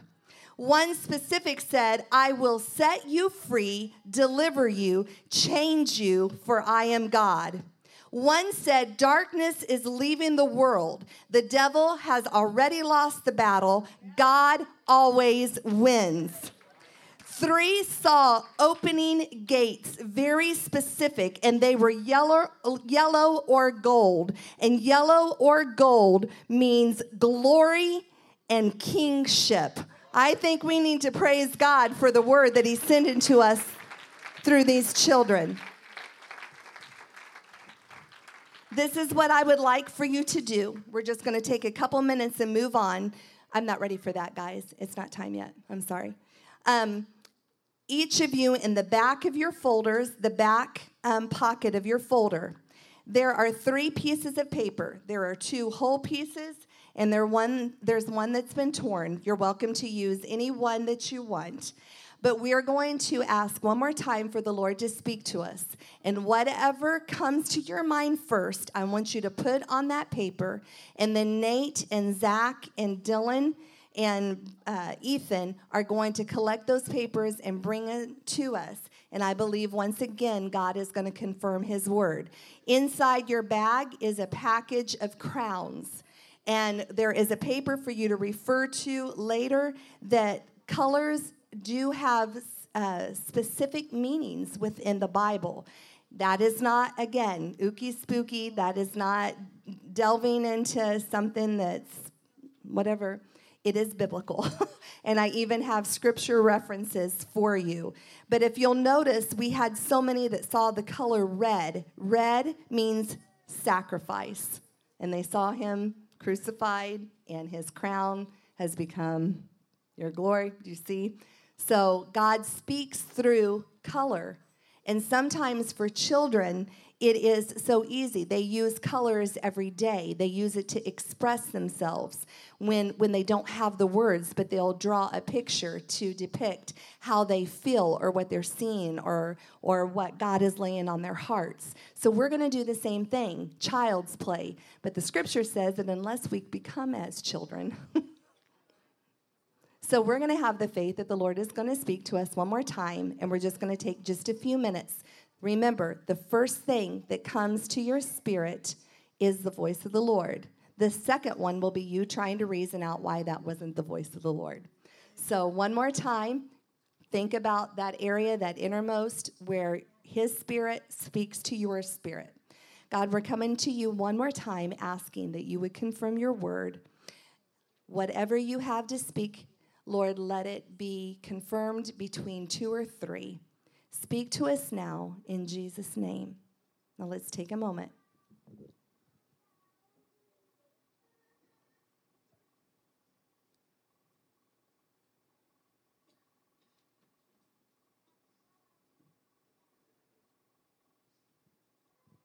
Okay, whatever you felt, if you felt, put it on that piece of paper, whichever paper you choose, and then the boys will just walk the aisle. And when you're ready for, when you're done with them, hand them to them, and um, they will bring them to us. Sister Brooks.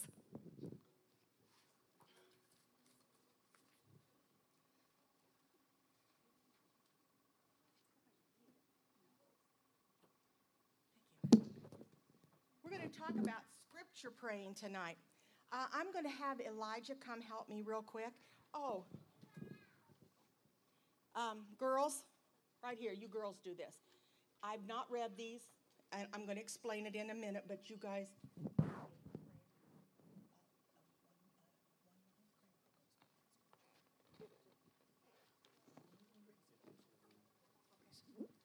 Darling, you want to come do this? Mm-hmm.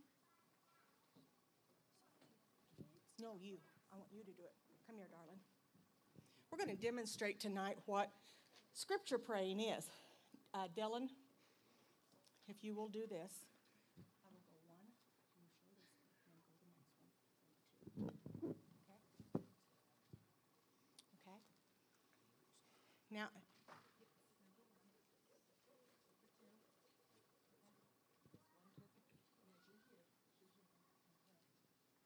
this is Elijah. He is how old? Seven. He's seven years old. And we're beginning to do scripture prayer.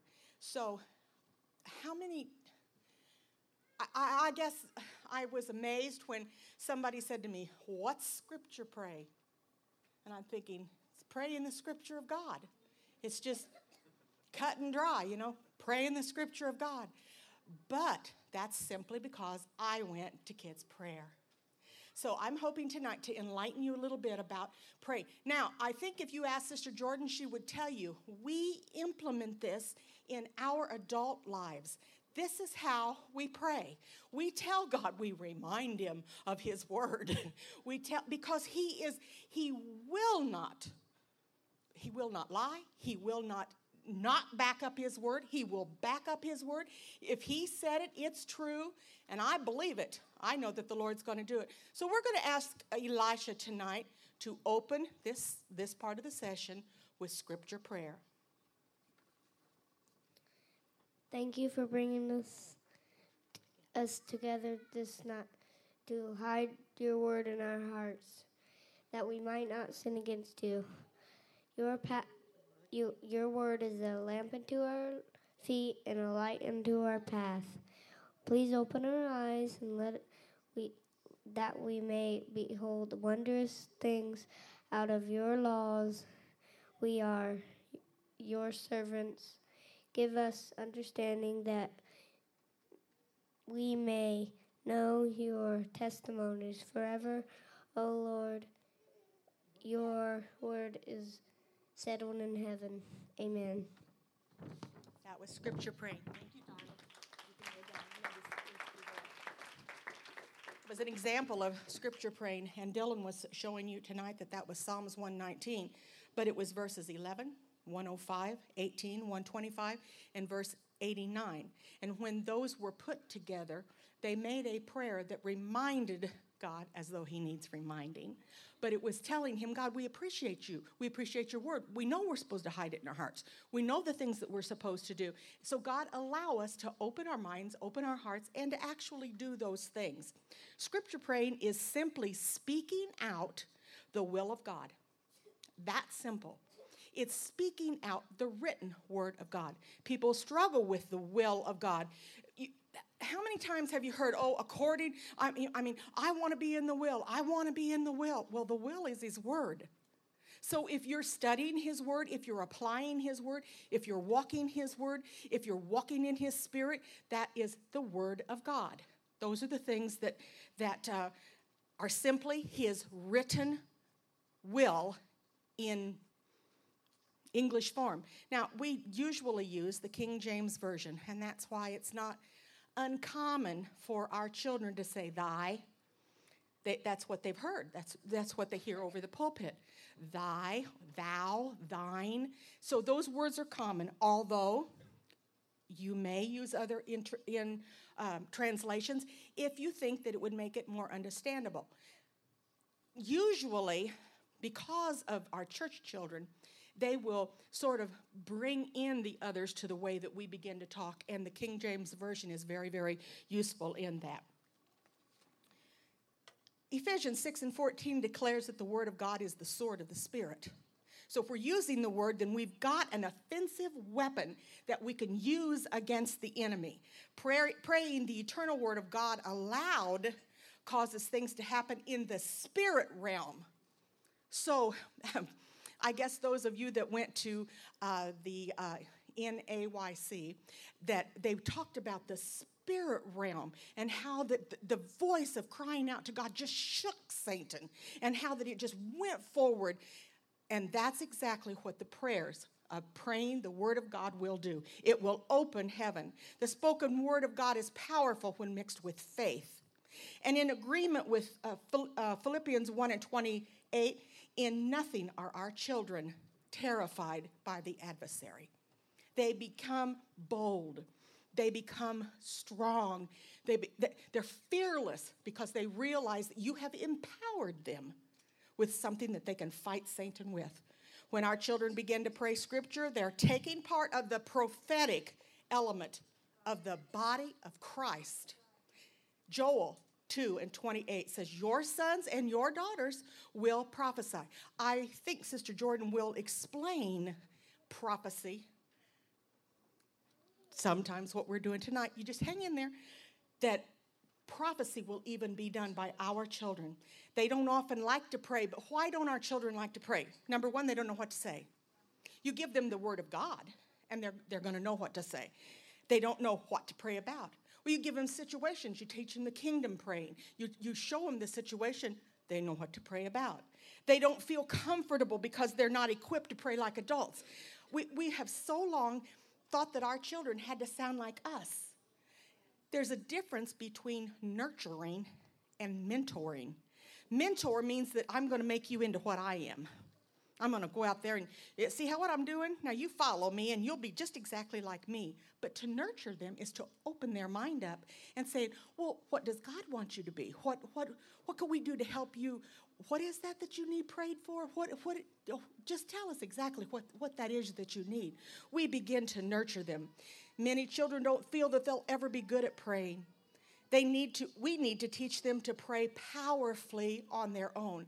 I saw tonight as these kids were praying down here, I mean, there were tears. They were they were devoutly pushing for, for God to heal because they knew that He would and He could. If you'll just get the faith for it to, I mean, that, that was all. And they had it in their heart and their mind that this was going to happen. Provide, providing them opportunity. Let's talk about that. To use their, the opportunity to use their gifts.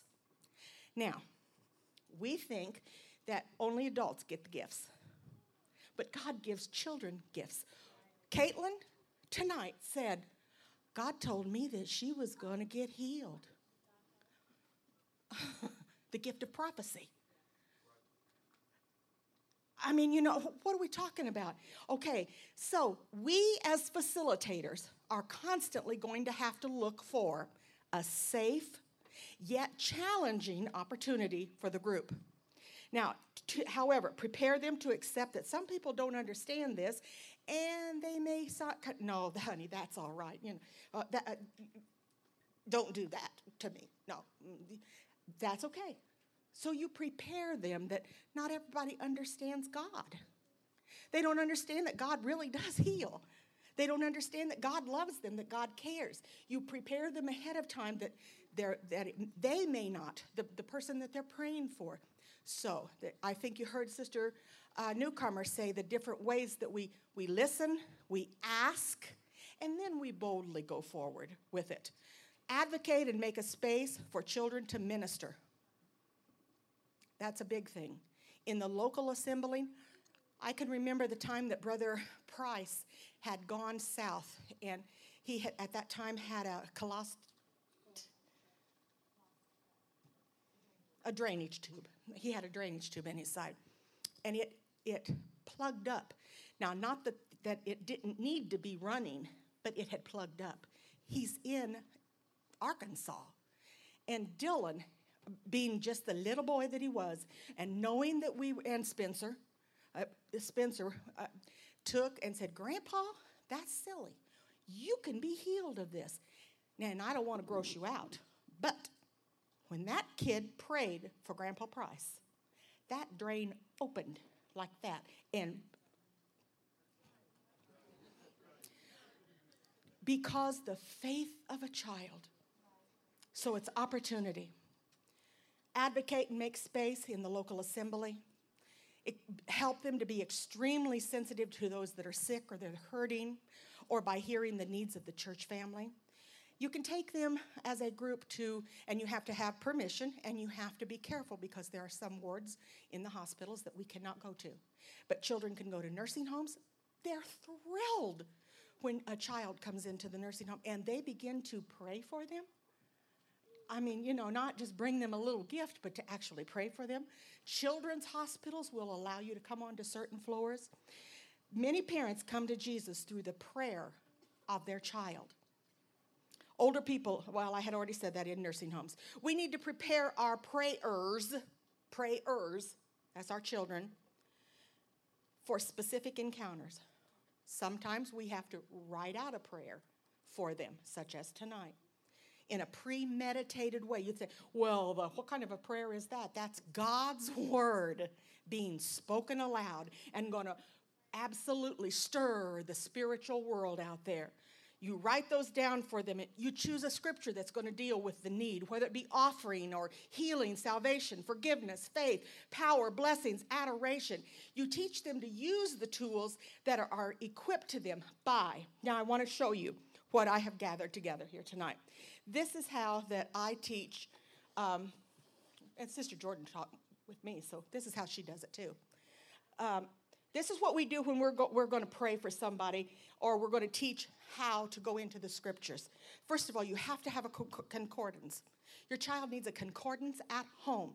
The minute that they begin to be able to put words together, if they can spell angel, they can go to a concordance.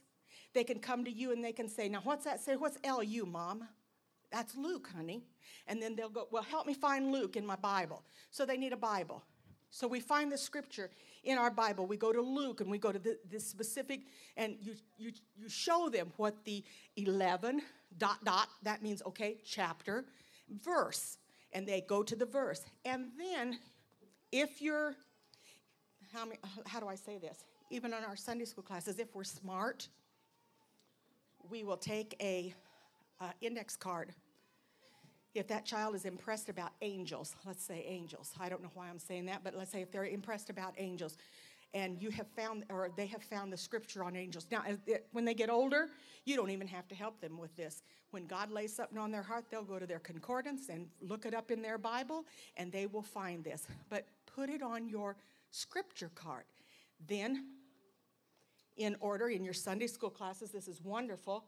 Then you put your dividers between them, you categorize them for them. If it's uh, um, healing, um, uh, bondage, uh, whatever the, the, the case may be, and you begin to divide these scriptures for them, not only does it place it in their head, but then there's times when you're in Sunday school class that you don't get to necessarily go to all your little healing tools. These are, I'm amazed. I go to Walmart and I will find this. I found this book just real recently. This is quick scripture reference for counseling. Well, I'm not going to counsel anybody. But when I got inside of it, then it began to show me in the King James Version, which I like, all the scriptures on adultery, alcohol, progress, the, the provision of God. So there were scriptures that I could go to just even in a book. Now, the reason that I'm telling you that is because I think when we get to the kingdom and we say, Well, God, I didn't know how to pray for the kingdom, He's going to say, Are you kidding? You went to Walmart every week. You know, didn't you look in the didn't you look in the uh, inspiration section? You know, I think I, yeah, you know, praying the word. We picked this up down at the publishing house. However, well, this one might be this one might be one of the uh, uh, books that came from from headquarters. But there are things everywhere. What I'm saying to you is, you can get this anywhere, and you can start your children with a cataloging system. You can put it on your computer. I can't use the computer, so I'm not doing that. But you can you can make them a file card, a God file that they can go back to and reference and get their scriptures together. Then when they begin to pray for healing, you grab those all out. That child sifts through, 'em, they get their their prayer so powerfully together and when they pray, you will hear uh, uh, it moves you as well as God. All right, Sister Jordan, or is it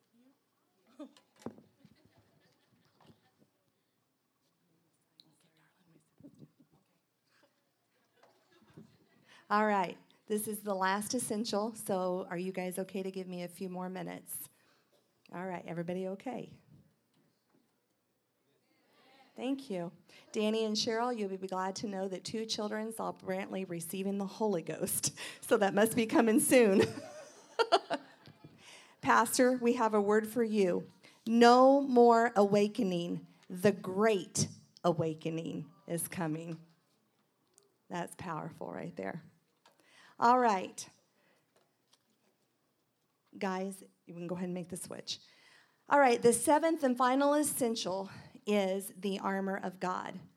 First Thessalonians 5 4 through 8 says, But you aren't in the dark about these things, dear brothers and sisters, and you won't be surprised when the day of the Lord comes like a thief.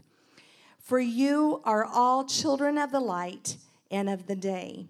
We don't belong to darkness and night, so be on your guard, not asleep like the others. Stay alert and be clear headed.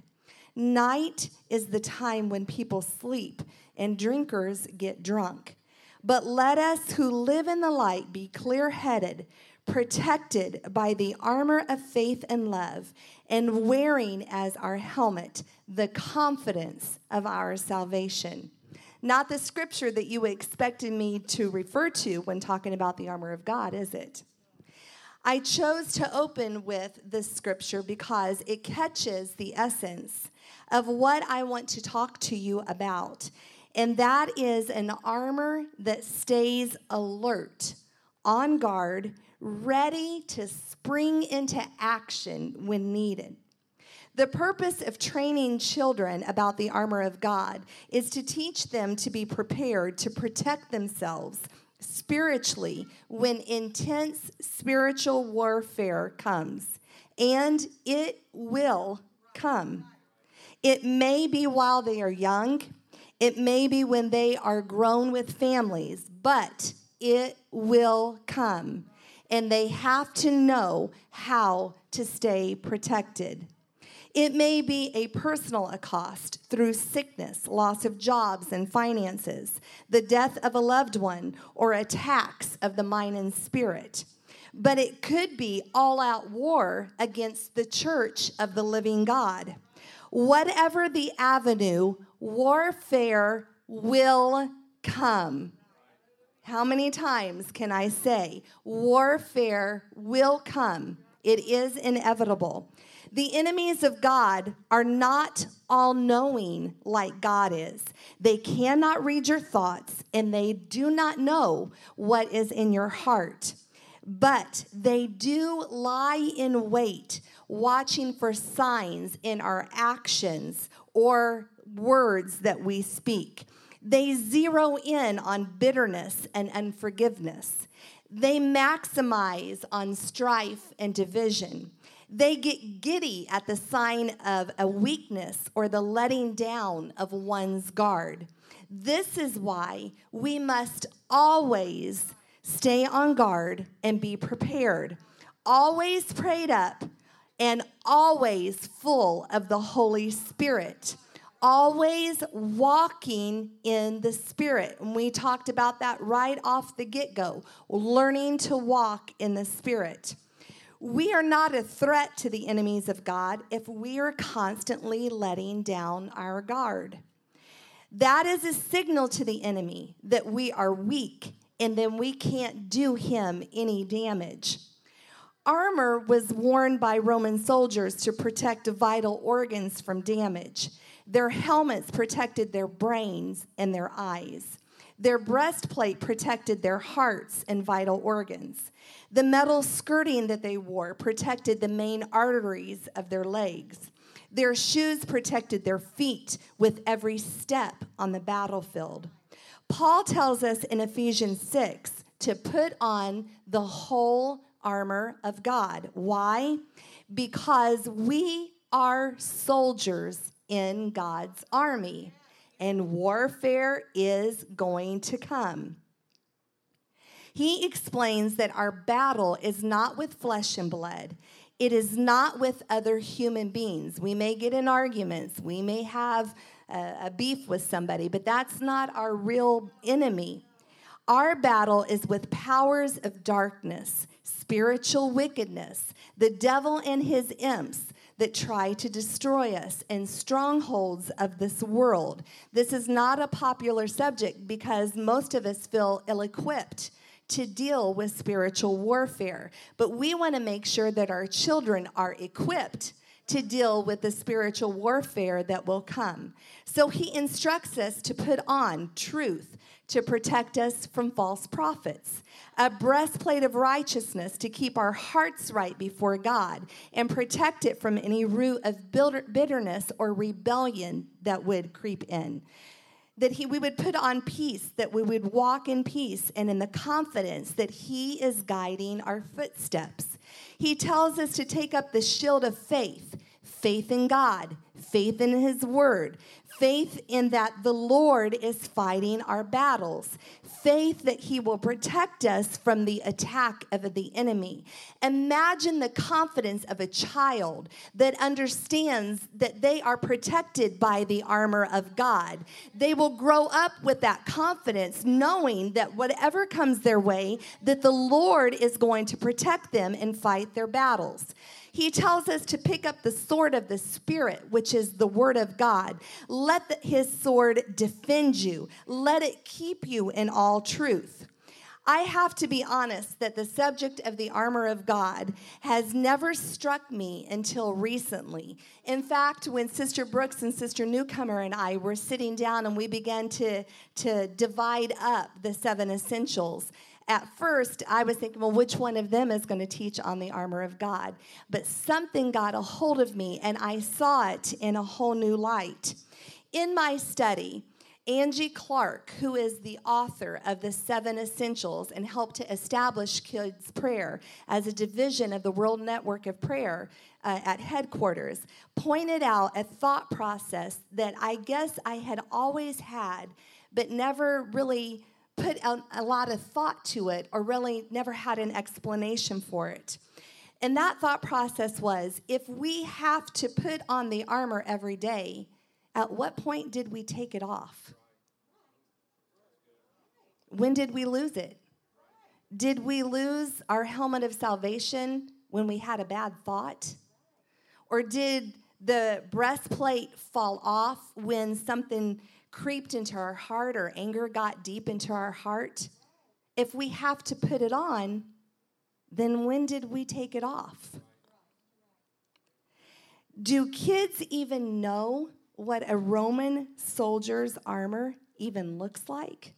That's really a foreign concept.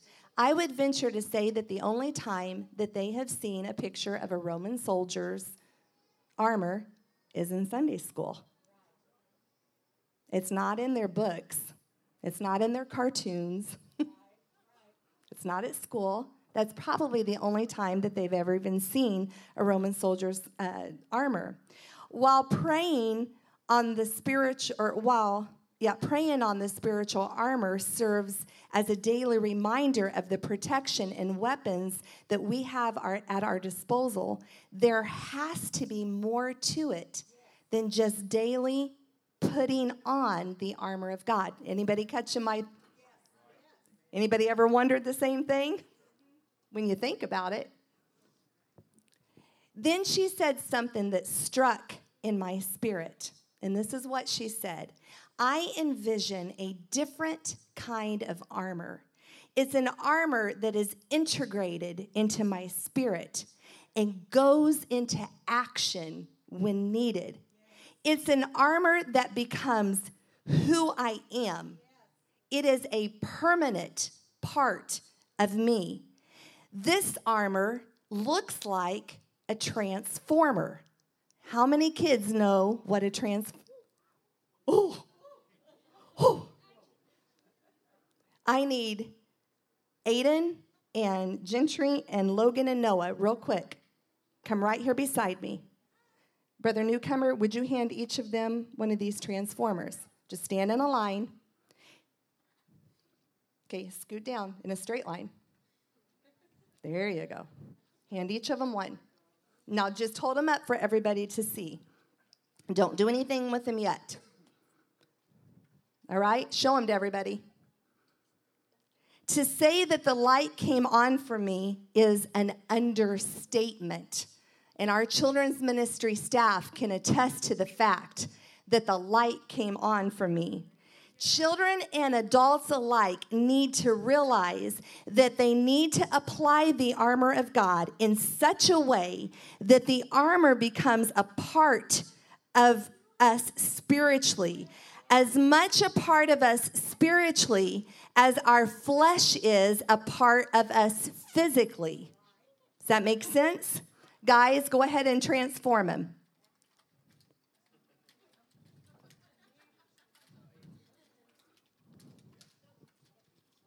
Can you get it?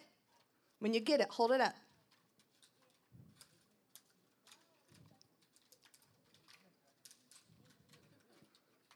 So it was an ordinary car.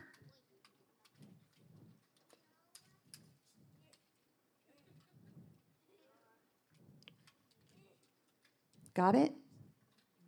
Ordinary trucks that transformed at an instant into a fighting machine. Hold them up for everyone to see. All right. Thank you. You can just sit them down where you are and go ahead and go back to your seats. Got it? Thank you. The perfectionist is going to worry to death over that it didn't click together. It's more than praying it on, it's learning how to live in the armor, being on guard, ready to spring into action when needed. Immediately, when I saw this, my childlike imagination, and Pastor, don't speak up about me being childish went immediately into action and i could see normal utility vehicles that just goes about life as normal just it's a car it's a truck whatever. But when an enemy attacks a transformation happens. Be transformed by the renewing of your mind when it's needed, it comes into action. Does that mean that we're spiritual at all times and we're out of balance? No. But it does mean that when the attack comes that we're ready to spring into action because the armor of God becomes a part of who we are. It's it is what we are. We are a, a, member of God's army. We, we are a child of God.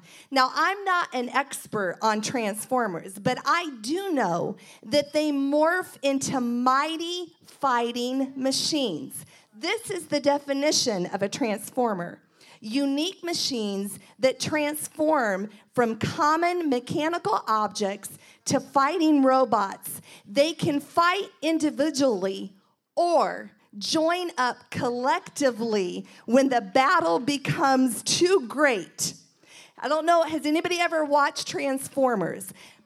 All these kids, yes, we've watched Transformers, and they're just going about and they're driving, and all of a sudden the enemy comes, and all of a sudden this car is like, here it is, and ready to fight the battle in a truck. And here comes, and there it's clinking and it's fighting and all that. But then that big enemy comes, that it's too great for them. And you know what happens? It's not, hey, why, uh, I'm a car and you're a truck and you're a motorcycle. Well, why don't we combine our efforts and let's see if we can defeat this big enemy? That's not what happens. It's magnetic all of a sudden the truck is connected to the car and the motorcycle is connected to the truck. And they all begin to blend together. And then what you have is not multiple members of a fighting army. You have one gigantic fighting machine like the body of Christ and then my imagination ran just a little bit further because I saw this gigantic fighting machine that was powerful.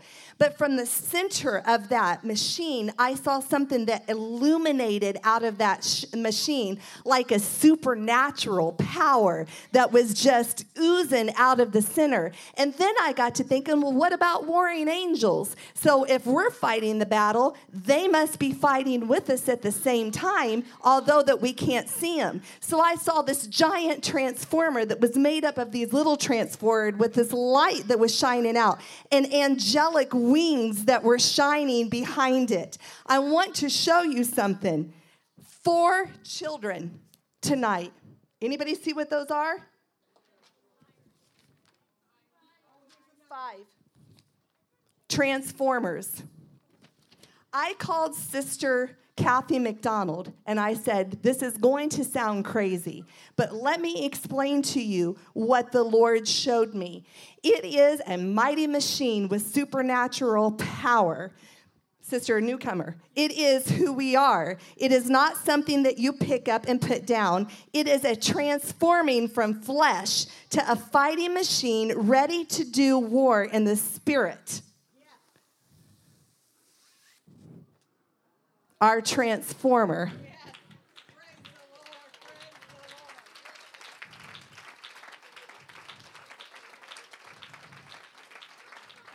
Be transformed by the renewing of your mind that when the time comes that the battle rages, those kids aren't thinking, how am I supposed to put on a helmet? And what is a breastplate? And loins girt about with what?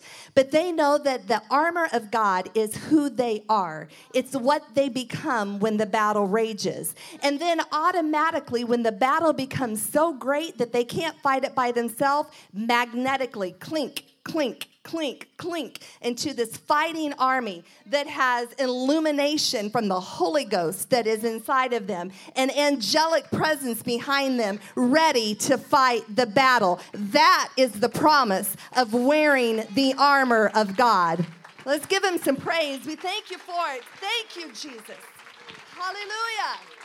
Thank you, Lord. Thank you, Lord. Thank you, Lord.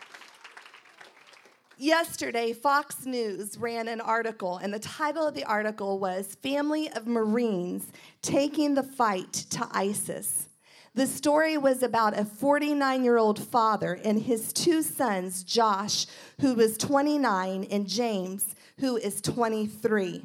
And this is how the story goes. They sat down, and all we know is their first names because of security reasons and for their own safety. But Harry was a U.S. Marine. This is the father, uh, retired. He served numerous combat tours. He was a sniper, a team leader. With his task was um, capturing and killing high value targets. Josh and James came to him and told them that they were planning to go and to join the fight against ISIS terrorists. And this is what the divorced father said I knew that if my boys were going, I had to join and to go with them. Josh, or uh, Harry, I'm sorry, Harry said his sons told him, We've got over 20 years' experience. And I thought to myself, I've got two boys going. There is no way that they are going without me. Josh said at one point, you had the entire US military protecting them and they were and then they were gone. And then another group of guys ISIS came in and just started slaughtering them by the thousands and there was nowhere to run.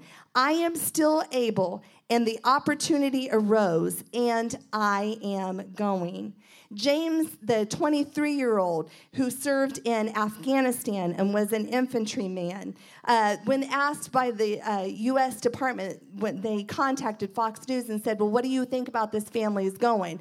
And, and uh, the State Department said, We uh, neither see we don't support them but we're not against them in other words do your thing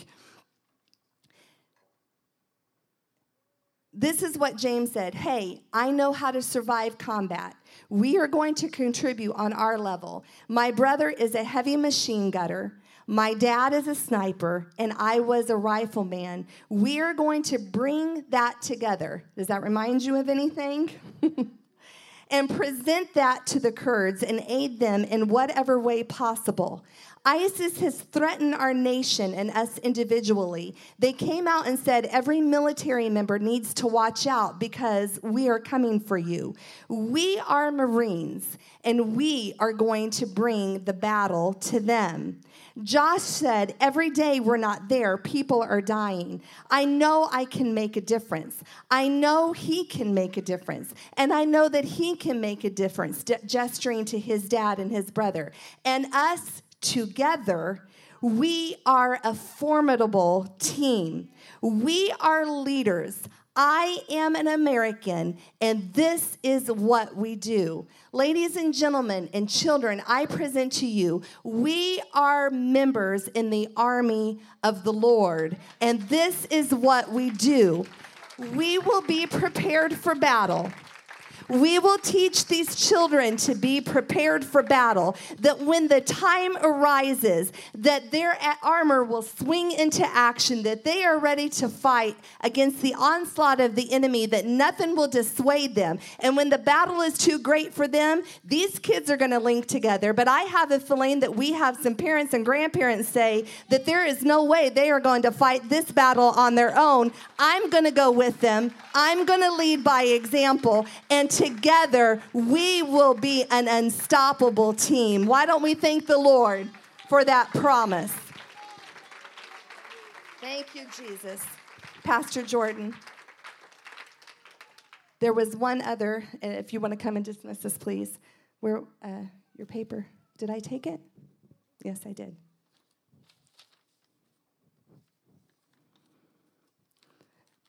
The Lord said that in a minute you will start seeing massive angels, and the presence of the Lord will open the gates.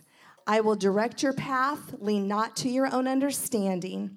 I will bring peace into your life. I have given you authority, and I will make all things new. Do not doubt, for if it wasn't so, I would not have told you, go.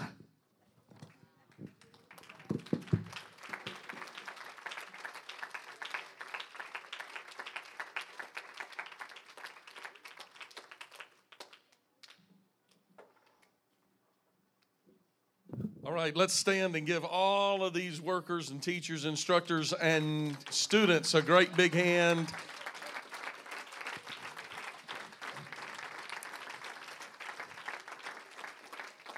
All right, I know the hour is late. You can be seated. I know the hour is late, but um, I, I, think we would be amiss to uh, to not take this opportunity to give you a chance to be able to maybe ask some questions. And uh, this group can field uh, your questions publicly. If you must go, we understand.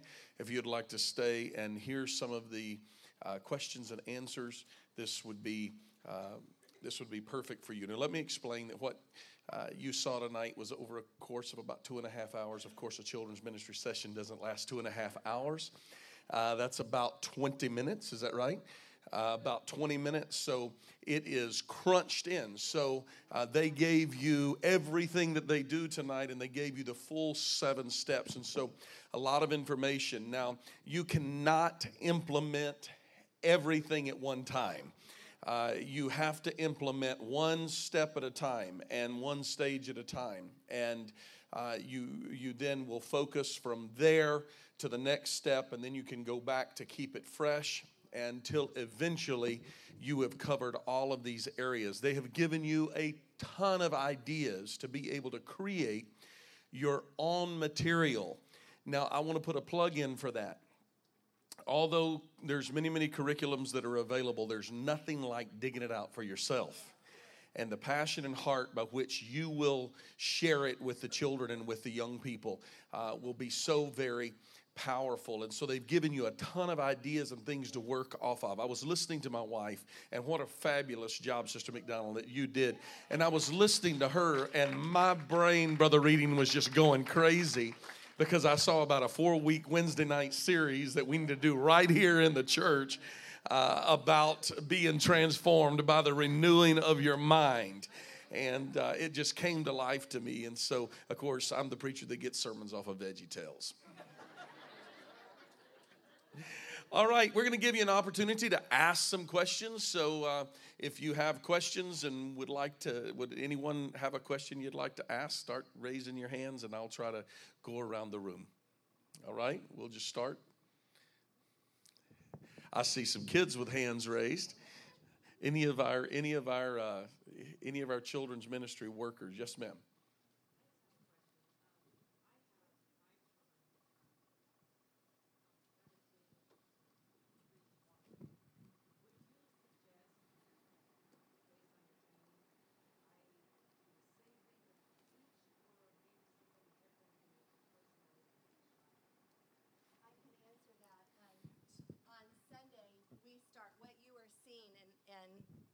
Again, I apologize for the time, but hopefully you felt that it was worth it. Um, we start on Sunday a kids' prayer boot camp. And um, the kids are super excited about it. And it spans the entire age bracket of our children's ministry, which begins at age two through age 11. And so each class will be teaching the exact same things. So it may be listening, it may be armor of God, but they will adapt it to the age bracket in which they are teaching. For instance, Donna Brooks has the two and three year olds. So she is going to have to bring it to a level to where they will comprehend it. And she'll have to be quick about it because she's not going to keep their attention for very long. But I do suggest teaching the same thing, just putting it on a level that their age bracket will understand. All right, any other questions? while you're thinking of your question, I'll also add that these older students that have been here assisting tonight, you saw them working. Uh, the older students, they were some of the very first to go through kids' prayer. And what has developed out of them, and what uh, we know that maybe some of you, and particularly if you're guests, uh, may not know, is that many of these young people, even some of these younger children that I could hand a microphone to right now, and they can stand up and boldly pray with power and authority, and that has come out of kids' prayer. And so that's what, uh, over the course of time, it doesn't happen in a week or two or a month, but over the course of time, that, that builds the confidence in them to be able to pray boldly. And we have some young people, uh, some of these students that are here tonight, that is just mind boggling when it comes time to pray, uh, to watch the passion in which that they pray. And this is all part of what focusing on kids' prayer. As a pastor, uh, I have learned that uh, something that was said to me many years ago you get what you preach, you get what you teach, and uh, with children, you get what you affirm. And so, if you have children in your home, whatever you affirm, if you affirm sports, they will excel. And if you affirm their walk with the Lord, affirm prayer in them, you will see them grow and develop. So, what you are affirming, and so affirming them in prayer, and uh, to leaders and teachers, affirming them in your classroom, affirming them as you are teaching, and letting it be said how great they are doing, that means so much to them. All right, enough of what I've got to say, uh, Sister Sherry.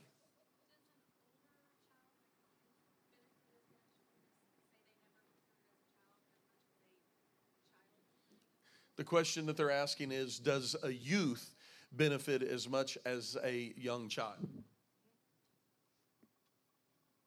Absolutely. I'm, I'm the new guy up here. so, as they're teaching me, I absolutely plan on putting it together for our young people because I hear that we've got a lot that have missed or they were too old or they've come in since. So, we definitely want to bring it in on their level so that they can learn. We need people that know how to pray. Now, and I'll add to that age specific is important. A teenager might not enjoy uh, having uh, crayons given to them, and uh, you know, but they may. You never know. The interest level, you you, you never know.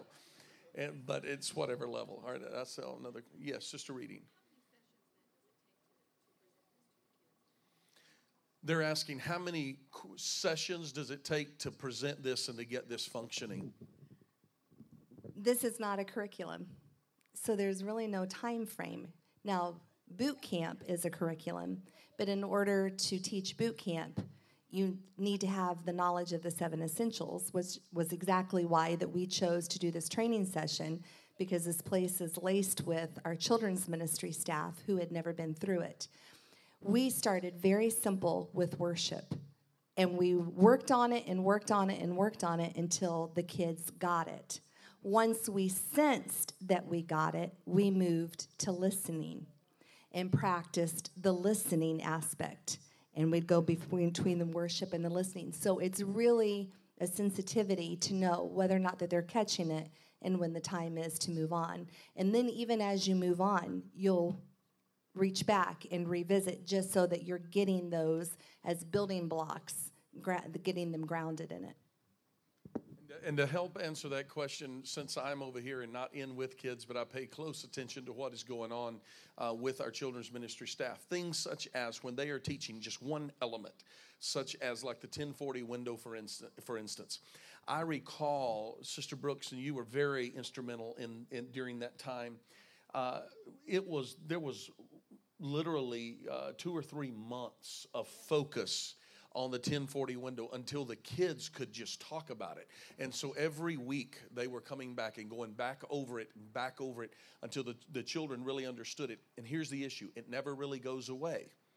That starts being a fixture in kids prayer. So imagine imagine your prayer room being set up where that now becomes a fixture. Now there is a new focus and so it's one of the other elements of kids prayer. And so we come back and touch this and we don't have to teach it because they already know it. So we touch this and now we spend our time teaching the next element. Then we'll come back and touch until they have it. And now it's touch touch and the next. And so it just depends on the age group and how long it takes for them to really develop that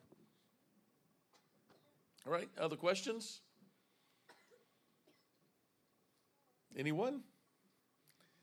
Yes, Sister Beavis?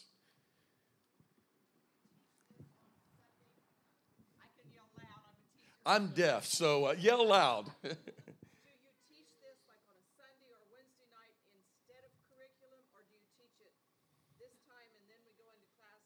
When and how do you do this? Do she's asking do you teach this in lieu of curriculum? Do you teach it on sunday on wednesday? You do you do it in lieu of curriculum? Or do you do it in conjunction with, with curriculum? When we, first came across it, I think I shared with you, we were looking for curriculum for Wednesday night because we couldn't find anything. Our teachers also get uh, frustrated with publishing house curriculum because every two years it repeats itself.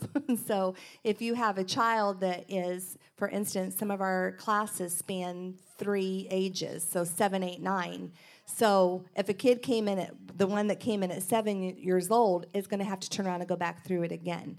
So I do suggest teaching kids prayer at some point and that being the sole focus. Um, we were doing that strictly on Wednesday nights, but the way that it is going to fall with boot camp, we are actually doing Sunday morning and Wednesday night because the idea is is that your entire staff at some point in their lesson incorporates one of the fundamentals, even when we're past a boot camp, because we're trying to create a culture. And I think that is the difference. It's not about a curriculum. It's not about how that how can we entertain them for the next hour and a half. But the idea is is how can we create a culture that this becomes who they are and this is how they grow up. So, yes, you can do it in conjunction with, you can teach it on its own, but I do suggest that your staff, as it begins to take hold, that they always touch something at, during every session about kids' prayer. And I recall during the development process, uh, I recall you guys strategically taking 15 or 20 minutes. And, and then you went on and did your lesson and did other things. But in the process of training them as they were learning, where they were not able to really cover a lot of ground, they would take 15 to 20 minutes on a Wednesday night, and then they would do 15 to 20 minutes of other of other things uh, until the kids prayer program was they were deep enough teaching that they could just move through the different elements of kids prayer and then she used the word culture and that's kind of what has transpired in our church until it has become the culture of our church. And so that's that's been very beneficial to us. All right other questions? Yes kristen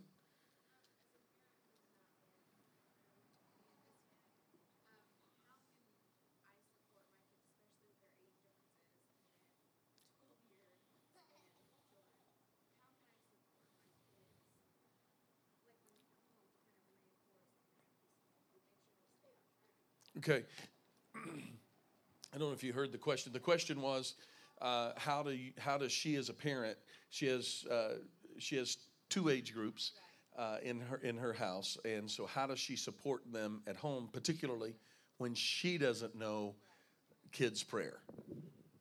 That's why you're here tonight, is to train. I put in everyone's hands um, the, the uh, materials that I have paid for. So please be very cautious not to pass those on. Um, but I did that in order to equip you, to equip parents and to equip grandparents and to equip our children's ministry staff and to get other churches um, the information that they need to be able to start taking steps.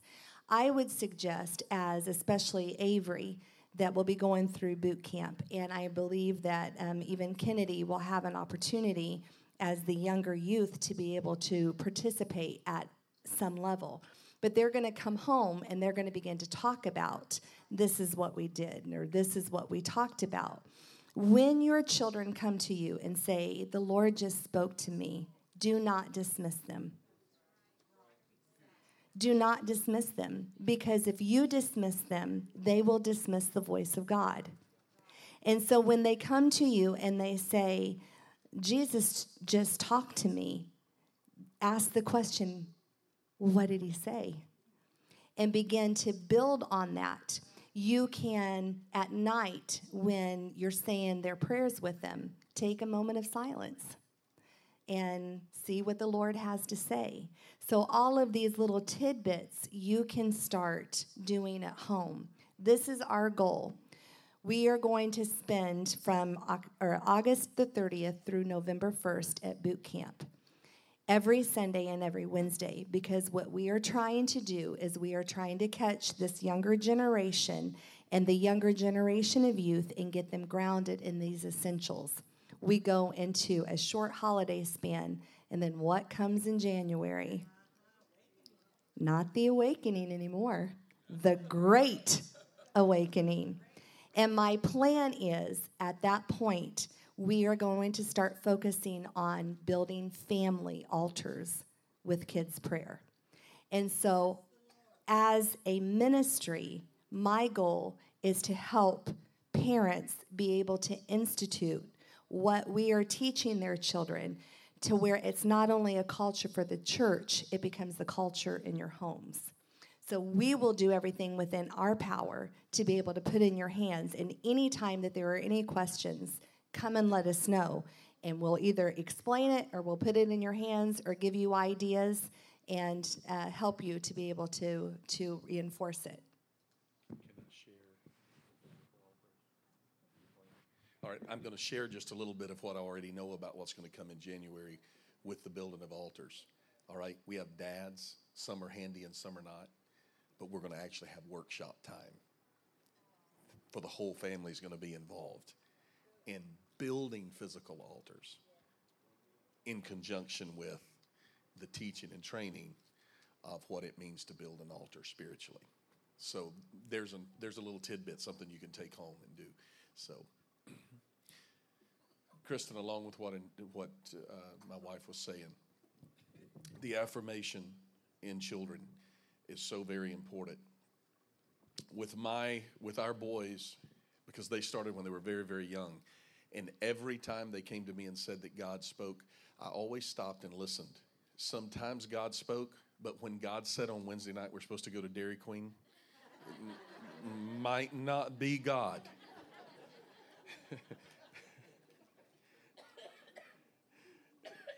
Not every time.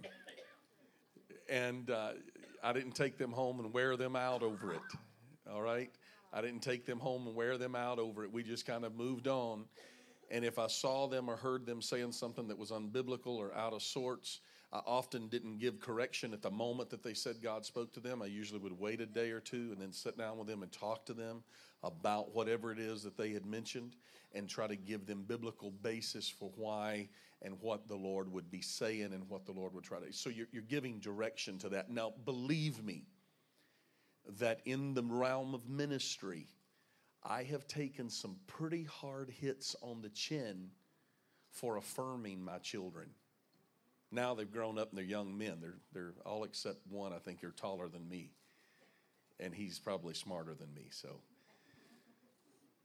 and I've taken some pretty hard hits on the chin because people have thought that or have suggested that the idea is that I am pushing them into ministry or pushing them into prayer.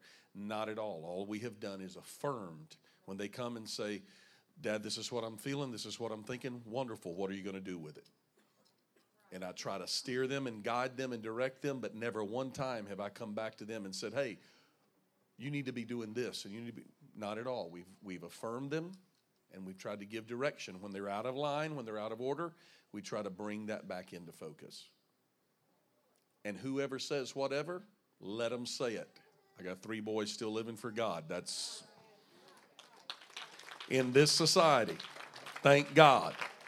They're still living for God. Have they always gotten it right? Probably not. Will they always get it right? Probably not.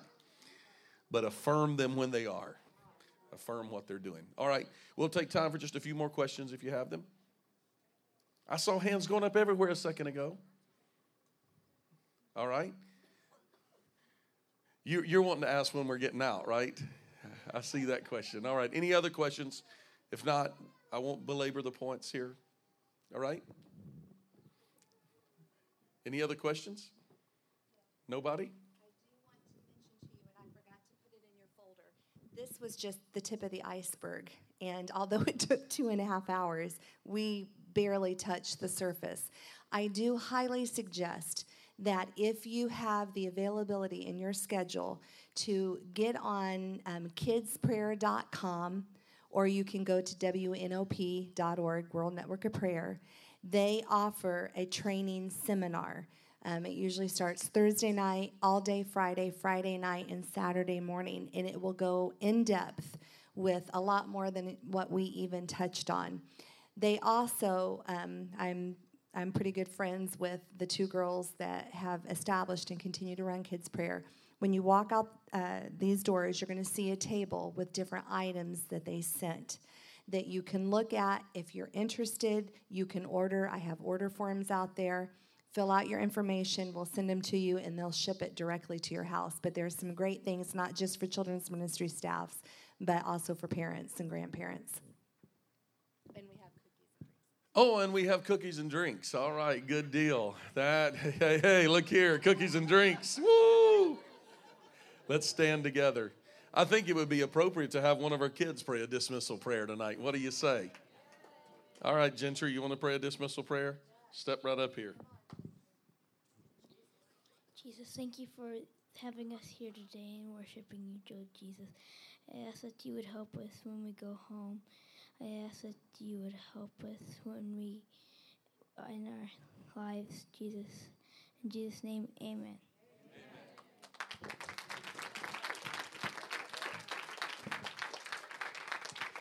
God bless you. Thank you so much for being here tonight. Go and get some next door. Next. All right, so things are kind of decorated over there, you're saying?